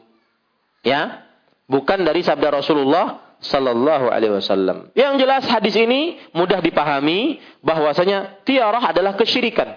Siapa yang bisa mengulang? Kenapa tiarah disebut kesyirikan? Karena Hah? Karena menyamakan Allah dengan siapa? Dengan makhluk yang yang kita rasa mendatangkan kesialan. Dalam perkara apa? Disamakan dalam perkara pengaturan, penciptaan, kekuasaan, pemberian manfaat, pemberian mudarat, makanya disebut kesyirikan. Jadi ceritanya asal muasalnya, sebabnya, kenapa tiarah itu syirik, kita tahu. Yang ada sekarang adalah kita tahu, oh syirik tuh. Ya, merasa bernasib sial dengan bulan, ingin menikah mencari hari baik, maka syirik tuh. Maka para ikhwan yang dirahmati oleh Allah Subhanahu wa taala, uh, sebabnya apa? Ya tadi sebabnya. Kenapa syirik? Karena menyamakan selain Allah yang dianggap sial. Dengan Allah disamakan. Dalam perkara apa? Pengaturan, penciptaan, kekuasaan, pemberian kesialan, pemberian mudarat, bahaya, dan semisalnya. Taib. Sekarang hadis yang terakhir para ikhwah yang dirahmati oleh Allah atau hadis yang sebelum terakhir. Ya. Qala wali Ahmad min hadis ibn Amr radhiyallahu anhuma man raddathu tiyaratu an hajatihi faqad asyrak. Qalu fama kafaratu dhalik? Qala an taqul Allahumma la khair illa khairuk wa la tayra illa tayruk wala ilaha ghairuk. Artinya Imam Ahmad meriwayatkan hadis dari Ibnu Umar bahwa Nabi Muhammad SAW bersabda, barang siapa yang mengurungkan hajatnya, kepentingannya karena tiarah, maka dia telah berbuat syirik. Para sahabat Nabi bertanya, lalu apakah sebagai tebusannya? Beliau menjawab, supaya dia mengucapkan, Ya Allah tidak ada kebaikan kecuali darimu. Tidak ada kesialan kecuali dari kesialan darimu. Dan tidak ada Tuhan yang berhak disembah selain engkau. Hadis ini ya dari Ibnu Amr. Abdullah bin Amr bin As radhiyallahu anhuma. Sahabat Rasulullah sallallahu alaihi wasallam. Abdullah bin Amr ibn As. Dan beliau ini termasuk Abdullah yang bernama Abdullah di masa Rasulullah dan masih muda dan banyak meriwayatkan hadis. Di zaman Rasulullah ada empat pemuda bernama Abdullah, semuanya banyak meriwayatkan hadis. Abdullah bin Umar, Abdullah bin Abbas, Abdullah bin Amr, dan Abdullah bin Amir. Empat sahabat yang bernama Abdullah yang masih muda dan banyak meriwayatkan hadis yang disebut oleh para ulama al-abadilah al-arba'ah yaitu empat orang yang bernama Abdullah yang banyak meriwayatkan hadis dan mereka masih muda-muda dan ini memotivasi kita untuk senantiasa kembali menegakkan pendidikan agama di tengah anak-anak kita. Wallahi Pak harus perjuangan di zaman begitu sulit ini. Ya. Zaman begitu banyak tantangan. Harus perjuangan. Imam Ahmad meriwayatkan dari hadis Ibnu Amr bahwa Nabi Muhammad SAW bersabda, barang siapa yang mengurungkan hajatnya, kepentingannya, karena tiarah, karena merasa bernasib sial, maka dia telah berbuat syirik. Para ikhwah yang dirahmati oleh Allah Subhanahu wa taala, ini uh, memberikan kepada kita pelajaran bahwa Apabila ada di dalam hati kita perasaan merasa bernasib sial, maka pada saat itu yang harus kita lakukan di samping tawakal, obat pertama tawakal, yang kedua apa? Hah? Apa? Hah? Melawannya. Cara melawannya bagaimana? Dilaksanakan. Yang sudah direncanakan dilaksanakan. Ini cara kedua. Tatkala ada tiarah di dalam hati. Pertama tawakal, bersandar diri kepada Allah. Yang kedua melawannya. Melawannya. Karena ini eh, karena Nabi Muhammad SAW bersabda, barang siapa yang mengurungkan hajatnya karena tiarah, maka dia telah berbuat syirik. Berarti pemahaman baliknya yang bertauhid adalah apabila ada tiarah tidak mengurungkan hajatnya. Nah, gitu. Berarti amalan orang kalau dapat tiarah, dia harus melawannya. Ini amalan yang kedua. Para sahabat bertanya, lalu apakah sebagai tebusannya? Kalau ada perasaan itu, tebusannya apa? Doa. Nah, ini amalan ketiga. Untuk melawan tiara. Berdoa, Allahumma la khair illa khairuk, wa la tayra illa tayruk, wala ilaha ghairuk. Ini doa yang sahih. Lebih sahih dibandingkan doa yang pertama tadi. Ya, mudah-mudahan bisa dihafal. Ya, pekan depan harus ada yang menghafal. Oh, kada hadir ulun teh. Allahumma la khaira illa khairuk wa la taira illa tairuk. Ya, kalau ada perasaan bernasib sial, apa pun di mana pun, baca doa ini. Allahumma la khaira illa khairuk, wa la taira illa tairuk, wa la ilaha ghairu. Ya Allah tidak ada kebaikan kecuali darimu, tidak ada keburukan kecuali darimu, dan tidak ada ilah yang berhak disembah selain engkau. Ya, ini hadis sahih. Ini para ikhwan yang dirahmati oleh Allah subhanahu wa ta'ala. Taib para ikhwah hadis yang terakhir penulis mengatakan walahu min hadithil Fadl ibn Abbas innama tiyaratu ma amdaka aw raddaka Imam Ahmad meriwayatkan pula dari hadis Al-Fadl bin Abbas radhiyallahu anhuma Al-Fadl bin Abbas ini beliau adalah berarti sepupu Rasulullah sama seperti Abdullah bin Abbas. Ini saudaranya Abdullah bin Abbas. Al-Fadl bin Abbas ini anak muda di zaman Rasulullah. Suatu ketika beliau yang dibonceng oleh Rasulullah. Datang perempuan cantik dari Khatham. Dan perempuan-perempuan dari Khatham itu terkenal cantik. Kalau di Kalimantan Selatan perempuan cantik orang mana? Kandangan. Langsung menjawab pian. Allah. Kandangan. Boleh dicoba tak? Ya. Nah, maka para ikhwan datanglah dari Khatam. Al-Fadl bin Abbas tertuju ke sana, langsung dipalingkan oleh Rasulullah Dan Al-Fadl bin Abbas ini termasuk yang memandikan Rasulullah ketika beliau wafat. Ini Al-Fadl bin Abbas karena diwasiati oleh Rasulullah sallallahu alaihi wasallam. Dan memang beliau tidak seterkenal Abdullah bin Abbas. Tapi beliau juga sepupunya Rasulullah sallallahu alaihi wasallam karena anak paman Rasulullah sallallahu alaihi wasallam. Abbas bin Abdul Muttalib adalah paman Rasulullah sallallahu alaihi wasallam. Ya. Abdullah bin Abdul Muttalib Abbas bin Abdul Muttalib pamannya Rasulullah wasallam. Taib. Imam Ahmad meriwayatkan pula dari hadis Al-Fadl bin Abbas. Sesungguhnya tiarah itu ialah yang menjadikan kamu terus melangkah atau mengurungkan niatmu dari keperluanmu. Para ikhwah yang dirahmati oleh Allah Subhanahu wa taala, uh, di sini penulis menyebutkan hadis ini sebagai batasan tiarah. Tiarah adalah sesuatu yang menjadikan kamu melangkah atau mengurungkan niat dari keperluanmu. Gara-gara tiarah jadi. Gara-gara tiarah tidak jadi. Itu namanya tiarah. Ya. Gara-gara merasa bernasib sial, maka jadikan jadikan sudah. Gara-gara merasa bernasib sial, kadusakin kada jadi. Ya, ini adalah tiarah. Dan hadis ini disebutkan oleh penulis sebagai batasan. Apa itu tiarah? Tiarah adalah merasa bernasib sial.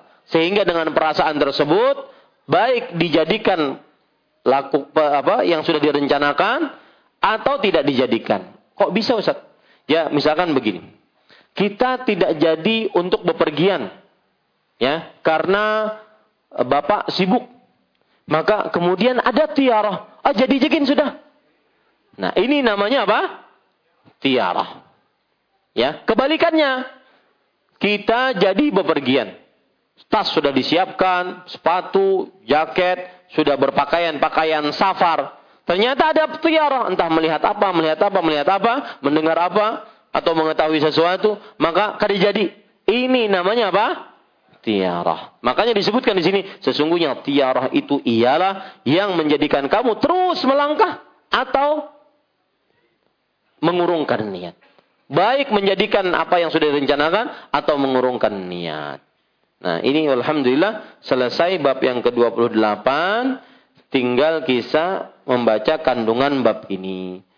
Satu tafsiran kedua ayat di atas sudah kita baca. Dua dinyatakan bahwa tidak ada adwa. Ini sudah kita bahas juga. Tiga dinyatakan bahwa tidak ada tiarah. Ini juga sudah kita bahas. Dan dinyatakan bahwa tidak ada hamah. Hamah artinya burung hantu. serta dinyatakan bahwa tidak ada sofar. Sofar ada tiga penafsiran yang kita maksud di sini adalah bulan, sofar, faal tidak termasuk uh, yang keenam faal tidak termasuk yang ditolak dan dilarang oleh Rasulullah bahkan dianjurkan. Faal adalah tidak termasuk yang dilarang. Ya. Kalau ada orang oh kalau begitu boleh mencari hari baik, Ustaz. Karena termasuk faal. Nah, bagaimana menjawabnya? Paham nggak pertanyaan ulun? Boleh mencari hari baik karena termasuk faal, kalimat optimis. Maka bagaimana menjawabnya? Maka jawabannya semua hari baik. Tidak ada hari tertentu yang baik. Kalau seandainya Anda menentukan bahwa ada hari baik, berarti secara konsekuensi pemahaman baliknya ada hari buruk. Nah, itu yang terlarang. Ah, begitu. Wallahu alam. Kemudian pengertian faal sudah kita bahas faal tadi pengertiannya. Apabila terjadi tiarah atau tatoyur dalam hati seseorang, tetapi tidak dia tidak menginginkannya, maka hal itu tidak apa-apa hukumnya. Bahkan Allah menghapuskannya dengan tawakal. Dan semua dari kita akan merasakan perasaan itu, merasa bernasib sial, ya. Tetapi kita tidak praktekkan atas perasaan itu itu tidak mengapa. Dan Allah menghilangkan perasaan itu dengan tawakal. Dan tadi sudah kita sebutkan tips-tips melawan tiarah. Pertama, tawakal. Yang kedua, lakukan perbuatan itu yang kita tiarah padanya. Yang ketiga, berdoa. Tambahan yang keempat, berhusnudzan kepada Allah. Berbaik sangka kepada Allah subhanahu wa ta'ala. Kemudian yang kesembilan doa yang harus dibaca oleh orang yang menjumpai hal tersebut. Doanya Allahumma la khaira illa khairuk wa la tayra illa tayruk wa la ilaha ghairuk. Kesepuluh, ditegaskan bahwa tiarah adalah syirik. Ah. Kenapa tiarah syirik? Karena terjadi penyamaan. Selalu Pak jawabannya seperti itu. Nggak usah bingung. Nanti kalau sudah Bapak sebutkan penyamaan, Bapak baru pikir. Yang penting tiarah. Kenapa atau perbuatan syirik. Kenapa dikatakan syirik? Karena penyamaan. Selalu. Kesyirikan selalu ada penyamaan. Penyamaan antara selain Allah dengan Allah. Dalam perkara yang khusus milik Allah. Tiarah menyamakan sesuatu yang ditiarahi dengan Allah. Dalam perkara khusus milik Allah. Yaitu pengaturan, penciptaan, kekuasaan, pemberian manfaat, kebaikan, penahan mudarat, kebahayaan. Itu milik Allah. Disamakan Allah dengan yang ditiarah ini. Maka terjadilah kesyirikan. Kemudian, sebelas Pengertian tiarah yang tercela dan terlarang. Pengertian tiarah yang tercela dan terlarang yang hadis yang terakhir. Tiarah yang tercela adalah apabila ada perasaan bernasib sial, kemudian akibat perasaan tersebut kita jadi melakukan sebuah perbuatan yang aturan tidak jadi. Atau kita tidak jadi melakukan perbuatan yang aturan jadi.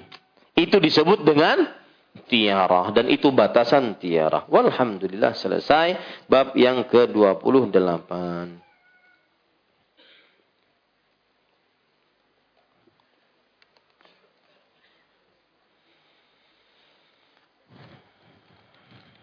Apakah benar tidak boleh tidur ke arah kiblat?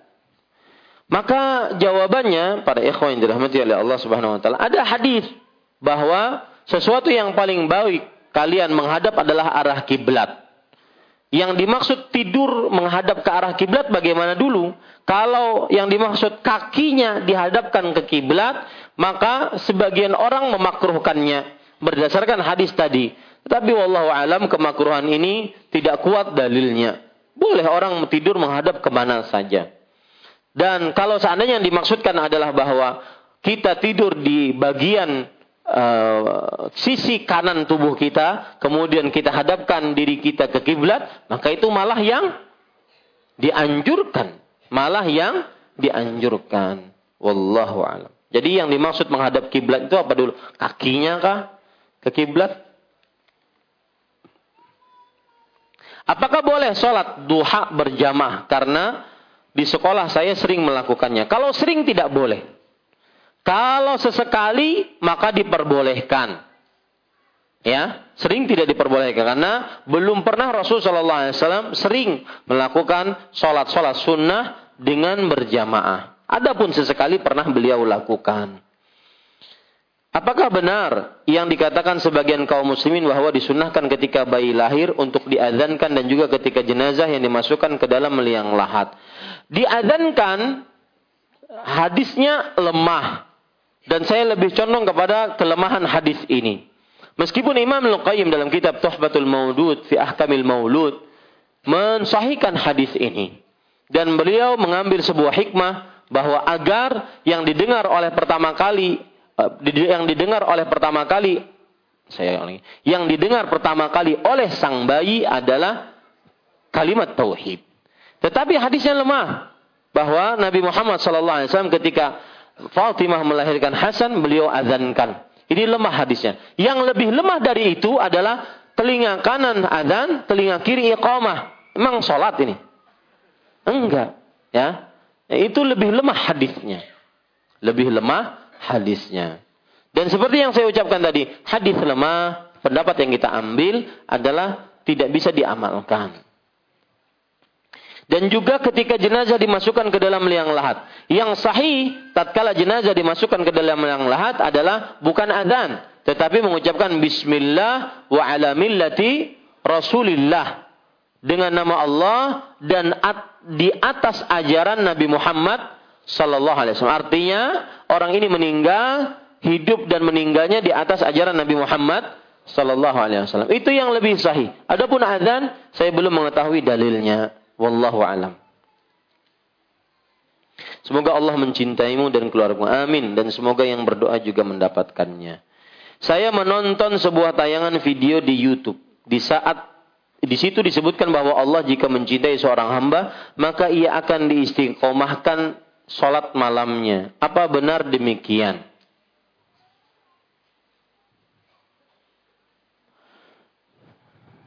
Dalil secara khusus saya tidak tahu. Tetapi dalil secara umum, memang orang yang dicintai oleh Allah, dia akan ditunjuki oleh Allah jalan-jalan yang benar. Matanya tidak akan melihat kecuali hal yang diridhai oleh Allah. Telinganya tidak akan mendengar kecuali hal yang diridhai oleh Allah. Kemudian tangan kakinya kemaluannya tidak akan melakukan dengan itu semua kecuali hal yang diridhai oleh Allah. Dalam hadis riwayat Bukhari, hadis qudsi Allah berfirman, "Fa idza ahbabtuhu kuntu sam'ahu alladhi yasma'u bih wa basarahu alladhi yabtishu biha wa wa basarahu alladhi yubsiru biha wa yubsiru bih wa yadahu allati yabtishu biha wa rijlahu allati yamshi 'alaiha. Artinya, kalau aku mencintai hamba tersebut, aku akan menjadi pendengarannya yang dengannya dia mendengar, penglihatannya yang dengannya dia melihat, pe... tangannya yang dengannya dia mengambil dan kakinya yang dengannya dia berjalan. Artinya hamba ini kalau dicintai oleh Allah akan diberikan petunjuk oleh Allah Subhanahu wa taala untuk melakukan hal-hal ketaatan. Tetapi apakah spesifik bahwa uh, ada hadis spesifik bahwa orang yang dicintai oleh Allah akan dimudahkan selalu sholat malam? Maka saya tidak tahu. Lalu pemahaman sebaliknya berarti orang yang tidak istiqamah atau bahkan sering meninggalkan sholat malam berarti tidak dicintai oleh Allah. Ini pertanyaan kebalikannya dan juga saya tidak tahu. Apakah penyebab kita tidak tidak sholat tahajud adalah dosa siang hari yang belum kita memohon ampunan dari dosa tersebut. Sebelum tidurnya, sebelum menghisap diri dan berbagai hal yang terjadi siang hari. Allahu alam. Tidak ada yang saya ketahui dalil khusus orang tidak bisa sholat malam karena dosa di siang hari. Belum belum ada dalil khusus. Tetapi yang perlu ada dalam benak kita adalah ma asaba min musibah fabima kasabat aidikum wa ya'fu an. Tidak ada musibah yang menimpa kalian kecuali ulah tangan kalian sendiri. Dan Allah memaafkan dosa-dosa yang begitu banyak dari dosa-dosa yang telah kita perbuat tersebut. Kemudian juga yang kita harus pahami bahwasanya dosa akan sangat berpengaruh terhadap ibadah kita. Dosa akan sangat berpengaruh terhadap ibadah kita. Misalkan, makan makanan yang haram akan sangat berpengaruh terhadap ibadah kita. Allah Subhanahu wa taala berfirman, "Ya ayyuhar rusulu kulu minat thayyibat wa'malu salihan."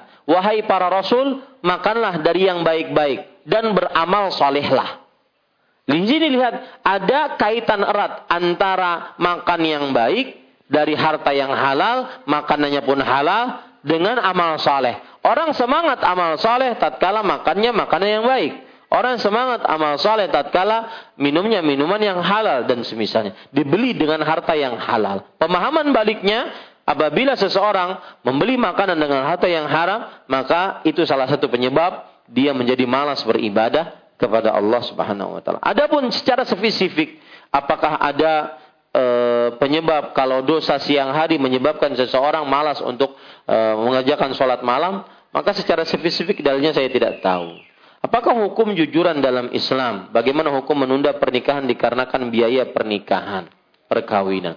Jujuran itu adalah pemberian yang diberikan oleh pihak lelaki kepada keluarga perempuan.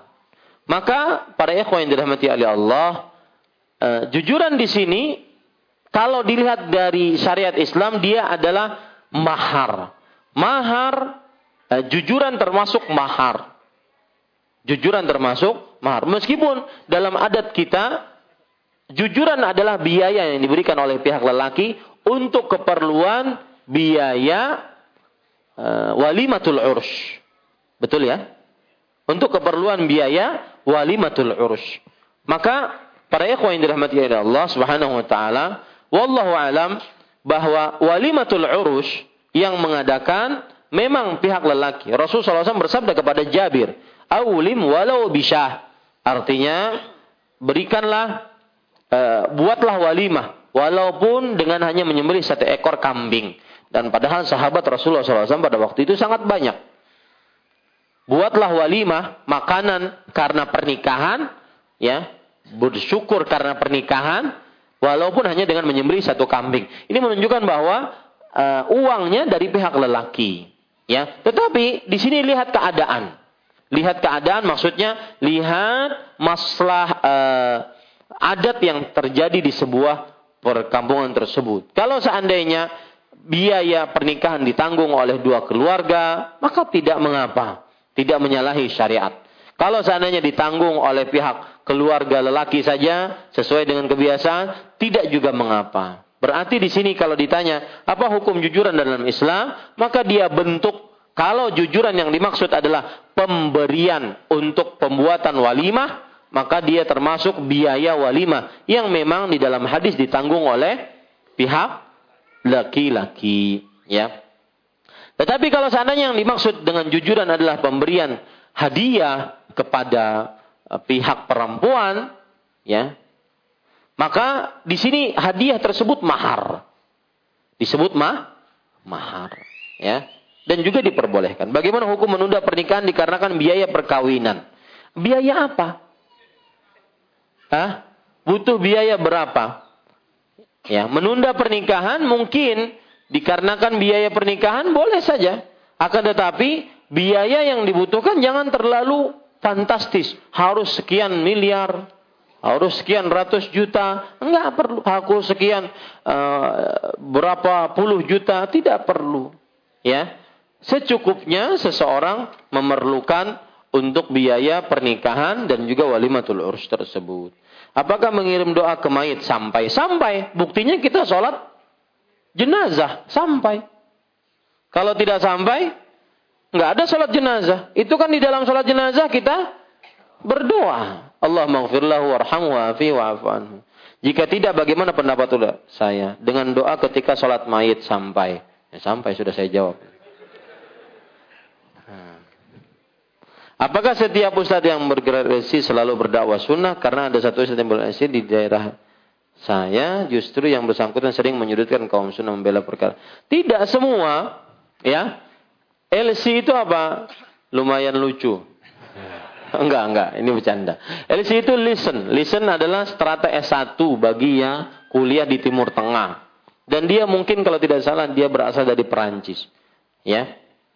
Eh, Eh, tidak menjamin orang yang keluaran Timur Tengah untuk senantiasa mendakwahkan sunnah Rasul Sallallahu Alaihi Wasallam. Ya, mendakwahkan hadis-hadis, mendakwahkan Al-Quran dan Sunnah yang dipahami oleh para salafus saleh.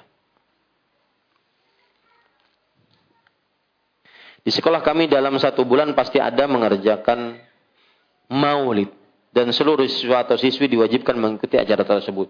Apa yang harus kami lakukan dan apabila kami hanya duduk mendengarkan acara tersebut, apakah kami termasuk orang-orang yang melakukan dan mengerjakan perbuatan bid'ah? Yang bertanya ini datangi saya langsung. Adakah tolak bala dalam Islam? Sebab di kampung saya apabila melihat hantu api, warga kampung berdiri kampung sambil baca-baca ayat Al-Quran. Maka para ikhwan yang dirahmati oleh Allah, kalau yang dimaksud tolak bala adalah ruqyah sebagaimana diajarkan oleh Rasulullah, maka tidak mengapa. Seperti membaca surat Al-Baqarah, menolak bala rumah. Ini ada hadisnya. Kalau yang dimaksud dengan tolak bala adalah membaca mantra-mantra yang belum ada dalilnya dari Al-Quran dan Sunnah, maka ini tidak diperkenankan. Tapi hantu api kayak apa nih hantu api? Allahu alam. Bagaimana kalau istri saya bermimpi dia tinggal satu rumah dengan madunya? Apakah saya harus berprasangka baik atau tiarah?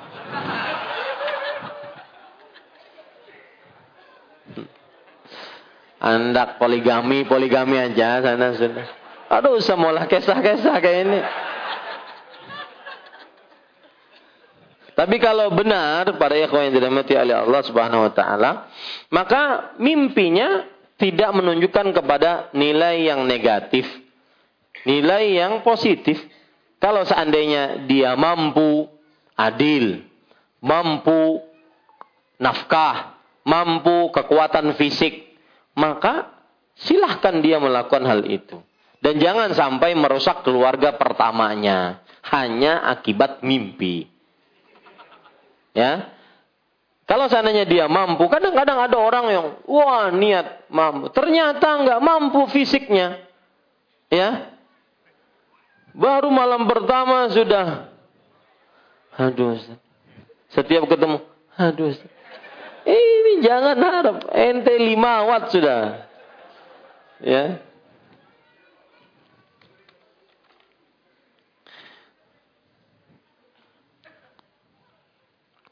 Pertanyaan orang Banjarmasin menarik. Apabila bermaksiat setelah itu ingin melakukan sesuatu lalu merasa bernasib sial karena telah melakukan maksiat, apakah itu termasuk tatayyur? Jangan perasaannya dengan seperti itu, tetapi maksiat dilawan dengan istighfar. Ya. Jadi ketika kita ingin melakukan sesuatu sudah tidak ada tatayyur lagi maksiatnya dibarengi dengan istighfar wa atbi'is sayyi'atal hasanati tamsuha dan ikutilah perbuatan dosa dengan perbuatan baik Salah satu penafsiran disebutkan oleh para ahli hadis eh, bahwa perbuatan baik di sini maksudnya adalah istighfar. Ya, maka akan menghapuskannya. Wallahu a'lam. Apakah syarat bertobat dari dosa kesyirikan harus meninggalkan bid'ah? Ini harus dipahami ya. Kesyirikan amalan tersendiri, bid'ah sesuatu tersendiri. Ya. Saya bingung pertanyaannya. Apakah syarat bertobat dari dosa kesyirikan harus meninggalkan bid'ah? Enggak ada korelasi pertanyaannya. Yang Mbak kita kita betulkan dulu pertanyaannya. Apakah syarat bertobat dari dosa kesyirikan harus meninggalkan kesyirikan? Begitu maksud. Iya betul, harus meninggalkan kesyirikan. Adapun apakah syarat bertobat dari dosa kesyirikan harus meninggalkan bid'ah? Ya, maka tidak ada ke apa hubungannya. Bagaimana seseorang yang mati dalam keadaan tersebut? Keadaan apa? Keadaan kesyirikan. Kalau mati dan belum bertobat, maka Allah tidak akan mengampuninya sebagaimana dalam hadis, dalam ayat surah An-Nisa ayat 48. An-Nisa 116. Kalau mati dalam perbuatan bid'ah dilihat Bid'ahnya apa? Apakah bid'ahnya yang membawa kepada kekafiran, kesyirikan, atau bid'ahnya yang membawa kepada dosa? Ya, dilihat. Wallahu alam. Apa hukum menonton film kartun yang mengandung pornografi atau maksiat? Misalkan film kartun. Tidak benar. Walaupun kartun.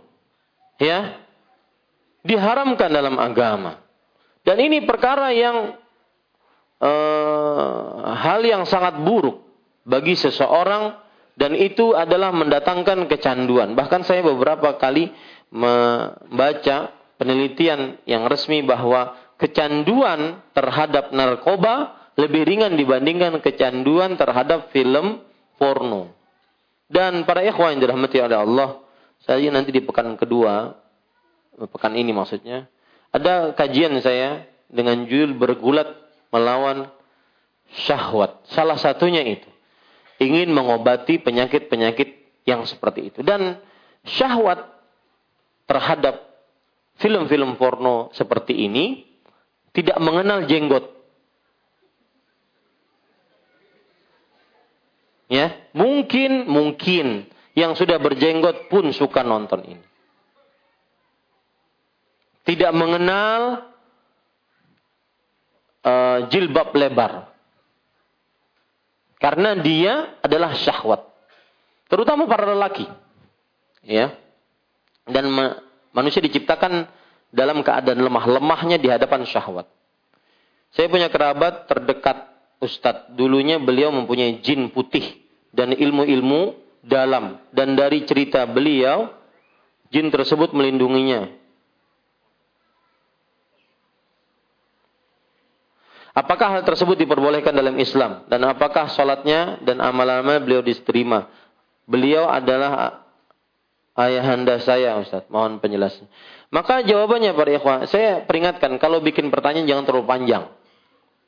Ya, bikin yang ringkas, kemudian tidak perlu diceritakan seperti ini. Ayahnya melihara jin, nggak perlu. Itu keburukan. Ya, cari hukumnya. Lihat hadis Rasul, ma balu qaumin. Artinya eh, kenapa sebuah kaum? Beliau tidak menyebutkan orangnya. Ini adab dalam bertanya, ya.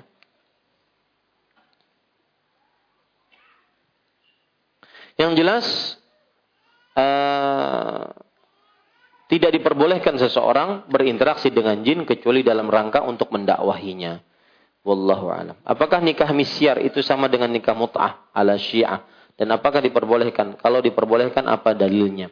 Nikah misyar adalah nikah ada dua tafsiran. Nikah misyar yaitu nikah yang seseorang ingin dengan nikah tersebut berniat cerai pada waktu tertentu.